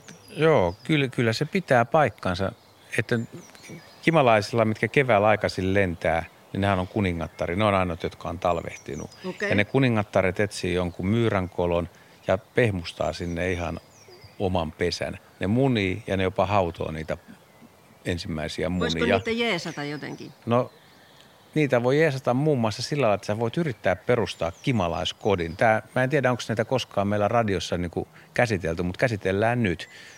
Ohje on suurin piirtein puolikas linnunpönttö, 15 kertaa 15 senttiä oleva kuutio – ja kuution alalaitaan tehdään semmoinen puolitoista senttiä halkasijaltaan oleva reikä, eli, eli mistä nyt sormi mahtuu sisään. Mm.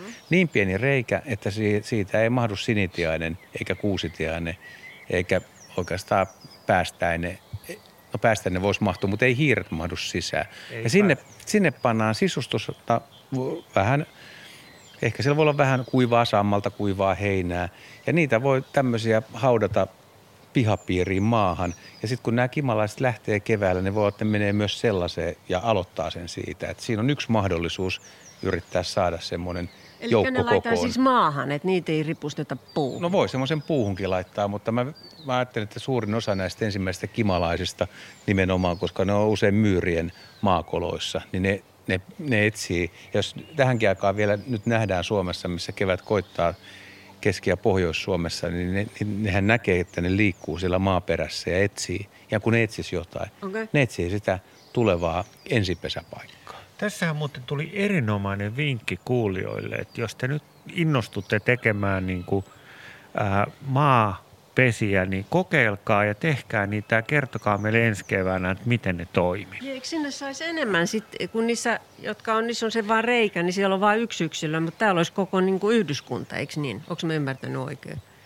Kyllä, ne te, naaras menee sinne ja perustaa se ja siitä vielä, että se naaras, niin sillähän ei myrkkypistiä, pistiä, eli se voi ottaa käteen ja katsoa näin keväällä.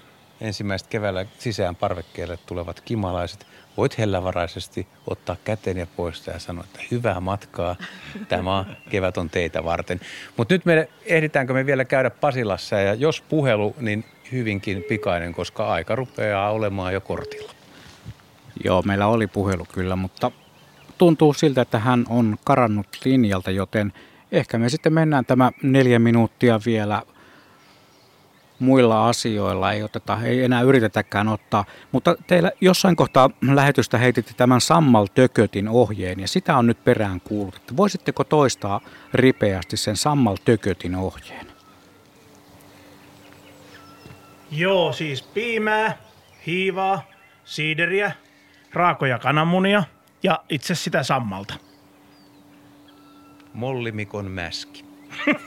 Sammalmäski. Niin, niin, joo, ei vaan todella, siis jos haluaa niin kuin nopeuttaa sitä, että se näyttää siltä niin kuin tekisi kiljua tai sahtia tuossa tuommoisessa isoon saaviin, laittaa sitä sammal murskaa ja sammal mättäitä ja sitten tätä, tätä, tätä.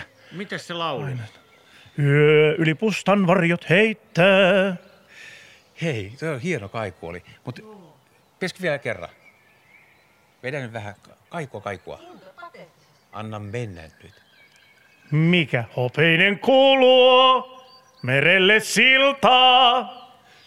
Komeasti. Hei, nyt kun olette vielä noissa mäskihommissa, niin perhosbaarissa, niin yksi perhosresepti. Kumpi haluaa kertoa? Että jos sä haluat siis, mä oon puhuttu nyt kasveista, mitä istutetaan, mutta jos halutaan semmoinen tökötti ja joku, ja joku sieni, mitä laitetaan, mitä imeytetään, niin mitä te laittaisitte teidän perhoslitkuun? No minä laittaisin faniirisokeria, myös sitä pikkasen sitä hiivaa. Sitten laittaisin siihen mielellään kypsiä luhnusia, oikein semmoisia luhnusia persikoita ja luumuja, siis tämmöistä niin kuin hedelmälihaa ja tietysti punaviiniä. Sitä voi sitten ottaa ehkä lasillisen itsekin siinä, kun seuraa sitä, sitä tuota pörriäisten ja hörriäisten tuota touhua. Ja sitten vielä omenaa mukaan. Siinä on se aika komea resepti. Ja itse asiassa nyt keväällä niin, niin kuin niitä voi tosiaan ruokkia, että nämä, nämähän nälkäisiä kavereita, että jos ei ole pihapiirissä kunnon, kunnon kasveja, niin sinne voi laittaa tietysti hunajaa ja sokerilitkua ja erilaista, että auttaa siis sillä lailla. Mm. Naapurit totesivat, on se kiva, kun edes perhoset pääsee baariin. Juurikin näin tähän, tähän korona-aikaan. Muistutetaan tässä nyt vielä, kun on lyhyt, vähän aikaa jäljellä, että tosiaan niin on Pelasta pörjäinen kampanja ja nyt kaikki osallistumaan siihen, että mitä tekoja olette tehnyt tai mitä olette myös jättänyt tekemättä, koska siinä on vaihtoehto, että ei aja nurmikkoa eikä käytä myrkkyjä ja sillä pääsee jo merkitsemään sen, että minä olen kiinnostunut ja osallistun tähän. Ja sitten vielä näitä luontorunoja sinne samalle yle.fi kautta luonto. Ja vielä täytyy muistuttaa sitä, että huomenna paljastuu yllättävä paluu. Luontoilta palaa ainakin kerran nyt sitten TVCen TV2 olohuone ohjelmistossa niin on luontoilta uudella kokoonpanolla, tai ei se mikään uusi, jos on kymmenen vuotta jo toiminut, mutta esiintyä. Jos haluatte vaikka nähdä, että miltä Henry Väre kasvimies näyttää kasvien keskellä, niin sitten vaan 19 jälkeen niin TV2, niin lisää saadaan luontoilla. Nyt Mikko näyttää jotain. Terva, Terva pääsky. Se oli on. minulle tämän kesän ensimmäinen. Ja äkkiä sinne pohjoiseenkin pitää sitten sanoa vielä se, että mä haluan edelleen sanoa, kun nyt on tosiaan tuntuu, että Etelä-Suomen taimistot alkaa olla ihan tyhjillään luumupuista ja päärynäpuista, niin vink vink sinne Pohjois-Suomeen, että kun taimistot avaa ovensa, niin tota, niitä, mitä siellä teillä olevia menestyviä lajikkeita on, niin kyllä kannattaa nopeasti suunnata, jos siellä on sama hinku ja himo istuttaa, siis päärynäpuita ja luumupuita, mitä täällä Etelä-Suomessa tänä vuonna. Tulee varmaan ennätysten vuosi, siis mulla on ihan semmoinen hutina ja tutina. Kirjo Sieppo meni tuonne, tuolla ilmeisesti pönttö. No eiköhän tämä, kuulkaa, lähetys ollut tässä. Kiitos Kari, kiitos Anna, kiitos Riku ja Mikko, kiitos Pete Hord, äänitarkkailija, joka loi meille hienon äänimaailman tänne. Ja tietysti Juha B. sillä studiossa ja Juha L. täällä Hiidenvedellä sadetta ei tullut liemältä ja Mikko lauloi. Terveiset Homma toimi. alta. Lohja lopettaa tähän. Tippaakaan kehu, mutta sellainen jehu se on tuo Juha Laaksonen tiimeineen. Seudulta niiltä pitää surut olla pois, missä vain on Juha Laaksonen. Kello tulee 20 aikamerkkiä uutiset.